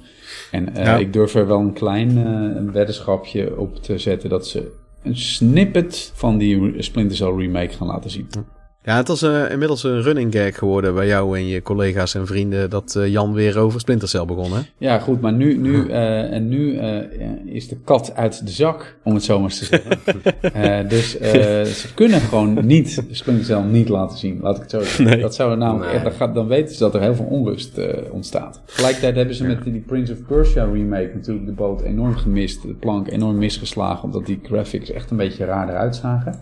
Dat was echt een soort halve remaster. Dat was halve remaster slash halve remake. Je bedoelt die met uh, Nolan North als uh, die, die van een aantal jaren geleden? Nee, nee, er, met... nee, nee er, is een, er is een remake, remaster van een reboot, remaster, remake van Spins Persia in de maak bij een Indiase studio. Oh, van, zo, de, van The Sand of, The Sand of Time? Of, ja, klopt. Ja. Oh, die. Okay. Dat is waar ook zo. Die kreeg zoveel kritiek dat die, die nieuwe studio, die, die, die, ik denk dat echt een aantal mensen, uh, uh, ja, die, ik weet niet, dat, dat heeft, is zo'n impact geweest. Die, die, die studio is daar zo van geschrokken dat die game weer helemaal terug naar de tekentafel is. Uh, dat is ook wel wat. Goed, ik vond die dat trouwens. Is weer, dat is weer een, ja. weer een zijweggetje. Ja, precies. waar het mij om ging, het haakje, het bruggetje was een remake of een remaster, of hoe je het ook wil noemen introduceren is ook belangrijk om dat uh, zorgvuldig te doen. Dus ze zullen bij uh, deze remake niet over één nacht ijs gaan. Maar ze moeten, vind ik, gewoon wel iets laten zien. Ja. Al is het maar een artworkje of een ja. of, of, of, wat, wat concept art van. Ja, ik ben ook heel benieuwd uh, wat ze met Sam Fisher doen. Of ze dan die Eric Johnson of, uh, of toch Michael Ironside weer terug laten komen. Michael Ironside heeft al aangegeven dat hij het nog steeds wel heel graag zou willen doen. Uh, vooral omdat hij natuurlijk zelf zoveel betekend heeft. Hij, hij heeft zelf dat karakter ook echt mogen vormen en, en, en bedenken. Uitdenken. En hij is nou weer gezond. In ieder geval voor zijn leeftijd, want het is al best wel een, een oude knar. Even als ja, laatste, ja. wat zouden we, wat, wat vinden we uniek aan die, wat zouden we willen zien nog zelf bij die remake? Wat ik zou willen zien is die, die donkere dingen, die echte goede stealth elementen. Dat je dus Ghost kan spelen. En ik hoop dat die, die goede plot twists, dat die er ook allemaal weer echt, want dat blijft ook zo'n uniek element, dat er van die, dat je dan altijd wordt verrast. Elk deel, elk deel weet te verrassen met waar je naartoe gaat, waar het verhaal je heen brengt en, en, en wat voor specifieke cruciale dingen je vanuit je splintercel avontuurtje uh, meemaakt. En je, je voelt je ook altijd deel van een groter plot. En ik hoop dat ze dat allemaal weten over te brengen. Hebben jullie nog punten daaraan toe te voegen? Wat ze bij die remake, wat je echt hoopt dat ze doen? Misschien uh, VR? Ja, dat staat wel op de planning, heb ik begrepen. Dat staat wel ja, op de planning. Dat, uh, ah, okay. dat, dat, dat, uh, dat zou leuk zijn, maar dat is denk ik meer een soort, soort extraatje, omdat de, de, ja. de, de install base Ja, meer dan extra, net als Resident Evil 7. Ja, gewoon net als Resident Evil 7. Dat je nou, ik denk wel dat die third person zal zijn, maar dat, dat zullen we ook zien. Nou, wat, wat ik hoop is dat... Uh, oh ja, dat is... Uh, wat ik hoop, en wat ook wel logisch is, is dat... Um, um, we hebben die, die, die, flu die fluide movement van, van de Assassin's Creed met parcours. Nou, als, als, ze die, die, als de helft daarvan al in Splinter Cell uh, incorporeren, Kijk, eh, Sam Visser hoeft echt niet overal op ieder, al, ieder muurtje of wat dan ook eh, te kunnen klimmen. Maar iets meer fluïde bewegen en eh, niet heel erg, weet je, soms was het echt best wel arbitrair van, oh, dit is een fabriekshal met heel veel balken en pijpen, nu kan ik overal op klimmen. En dan kan je Maar niks. Er waren ook, er waren ook eh, levels waar je gewoon veel minder in kon, eh, in kon doen. En Ja, lijkt mij vooral wel leuk. het, ja, het lijkt ja. mij wel leuk als je door dat verstoppertje spelen gewoon iets meer vrijheid van movement krijgt eh, in die levels. En dat kan door onder andere de, het, een vleugje parcours van Assassin's Creed over te hevelen naar de nieuwe Splinter Cell remake. Nou, ik denk dat het ook wel een mooie is. Zeker. Ja. Ja, toch? Is dat Ja. dus niet veel te, niet, dat is van, dat is volgens mij goed te doen. Gewoon subtiel. Ja, en ik, eh, als ik dat mag zeggen, ik, ik raad eigenlijk iedereen aan om, eh, om eens de serie een kans te geven. Ik, eh, voor de diehards onder ons zou je ook rustig vanaf deel 1 kunnen beginnen. Maar ik denk dat het ehm, Chaos Theory is nog steeds vandaag de dag goed te doen. Die nieuwe wat dat betreft ook. Ik zou met die twee beginnen. Dat Ja, zou mijn... eens. eh, ik, had, ik had nog een vraagje voor jullie twee. Wat is, eh, even heel kort hoor, top 3? dat zou denk Is ik voor mij zijn... Voor mij denk ik Chaos Theory, Blacklist en ik denk dan de Xbox versie van eh, Double Agent. Denk ik. Want ik vind Ja. altijd... Als ik ze nog een keer ga spelen is het misschien iets anders. Maar... Eh nou, Chaos Theory heb ik wel echt hele warme gevoelens bij, inderdaad. Ik denk toch, eh, er zitten een aantal levels van, uit Pandora Tomorrow die ik ook wel echt heel vet vind. Ja, het Eh, einde is vet, hè? en- Dat en einde, ja, dat, dat ja. is zo gaaf. Dus die op twee en dan Blacklist inderdaad op drie. Ah, dat is ook een mooie. Ah, oké. Ja. Nou, en dan de PSP-versie, eh, die schijnt niet zo best te zijn. En die heb ik ook nog steeds niet durven spelen. Dus daar hebben we het ook niet over gehad. Dat is ehm, ook iets wat we denk ik niet per se hoeven te doen. Nee. En eh nou wou ik het bij deze laat. Dus eh, ik, eh, Yes. ik, eh, ik had zelf nog een grapje als eh, toen ik, ik vroeg me ooit af waarom die Sam heet. En toen eh, keek ik weer eens naar Austin Powers. En daar hebben ze zo'n liedje, de Secret Agent Man. En dat is een, een acroniem van Secret Agent Man, is Sam. Ik dacht van, ah, zou dat de Secret referentie zijn? Agent Man. Ah, ja, ja. Dat is wel uit diezelfde tijd. De tijd dat ze begonnen te ontwikkelen was het. eh, maar dat is denk ik niet. Maar ik vind het een grappige afsluiter. Dat zou leuk zijn. Dat zou, dat zou leuk Ja, zijn als dat het zo zo zou zijn. En, en zo, zolang wij het tegendeel niet hebben bewezen, gaan we er vanaf nu vanuit dat het Is zo het is. zo? Ja. Absoluut. Ja. Daar, eh, daar sluit ik mij bij aan. Hey, ik wou eh, eh, jullie allebei Yes. hartstikke bedanken. Jan, eh, leuk dat het er eindelijk van gekomen is. Ja. Ja, het was ook wel een mooie tijd nu, denk ik, eh, eh, gezien het Ja. nieuws. Ja, zeker. En eh, ja, Oh, Giancarlo, jij ook bedankt dat je alsnog bij wou springen. Eh, want het was toch een tijdje moeilijk om een Ja, ik derde heb persoon... niet heel veel toe te voegen, maar... Nee, dat geeft eh, niet. Je hebt ja. de, de vragen die je stelde waren leuk. Dus eh, Zeker. ik, eh, ik, hoop dank jullie allebei. wat van ons eh, Ubisoft, of Ubisoft Splinter Cell evangelie op jou hebben weten te brengen. Ja, zeker. Ja, ja Jan, eh, jij bent eh, te vinden op eh, nl.mashable.com. Want eh, wat, Ja. wat doe je daar bij Mashable allemaal? Nou, Mashable is een technologie- en entertainment website. We schrijven daar over het, eh, ja, ik zeg ik altijd, het snijpunt van tech en entertainment. Dus we hebben het over Google, over Facebook, over social media eh, en ook de, over, op, op bedrijfsniveau. Maar tegelijkertijd hebben we het ook over gaming en nieuwe streaming-series. En eh, ik schrijf twee keer per week een artikel ook voor ad.nl en dan ad.nl slash tech. Eh, en dat, zijn, dat kan ook over games gaan, maar het kan ook gaan over ja, how-to-achtige artikelen. Ja, ik doe ook nog wel veel andere dingen hoor, maar dit zijn een beetje mijn hoofd, hoofdklussen. Ja, als je iets meer wil lezen over wat ik doe, dan moet je op Mashable Benelux gaan zoeken of op ad.nl slash tech. Oké. Ja, en ik zie je ook in menige podcast opduiken. En ik ben sinds kort ook aan de Twitter. En op Twitter ben jij ook heel actief. En post je Ja. ook vaak eh, leuke dingen en goede links, vind ik. Ja, dus dat is, eh, eh, dat is gewoon apenstaartje Jan Meijroos. M-E-I-J Roos. Ja. Jan Meijroos. Nou, en dan eh, mij kan je volgen op, eh, ook, inmiddels ook op Twitter. Mede dankzij Jan. Eh, ehm, ik ben vooral op Instagram nog steeds het meest, eh, het meest te vinden. Maar in, Twitter begin ik nou eigenlijk ook dagelijks te doen. En een beetje de lol van in te zien. Eh, dat is toch, heeft toch wel weer een laagdrempeligheid die Instagram weer iets minder heeft. Ik heb eh, nog een heel leuk nieuwtje. We hebben een, twee, een, eh, een tweede Patreon. Of een, een tweede Patreon op Patreon. En eh, dat is natuurlijk wel, daar ben ik wel heel erg eh, blij mee. En het is ook iemand die ik eh, niet kende. Ten eerste, de eerste patron was ehm, Michiel Kroder. De tweede patron die we erbij hebben is Dan Chi.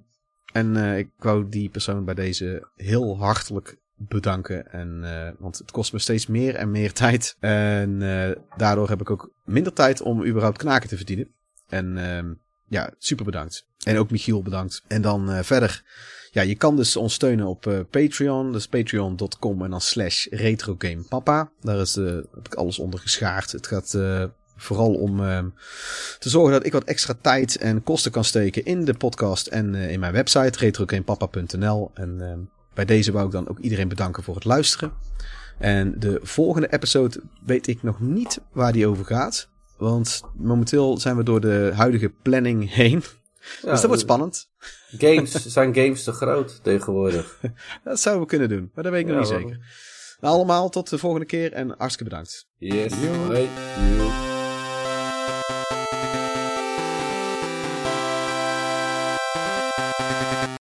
Ja, je speelt eigenlijk dus een soort modern day ninja. En het... Uh, ninja? Het, ja, zo zou je het kunnen noemen, ja. Oh, ja. ja. Ongezien. Het ongezien zijn. Gaan we nou ineens praten, vriend? Wacht. Ja. ja, wacht Moderne Tenchu game.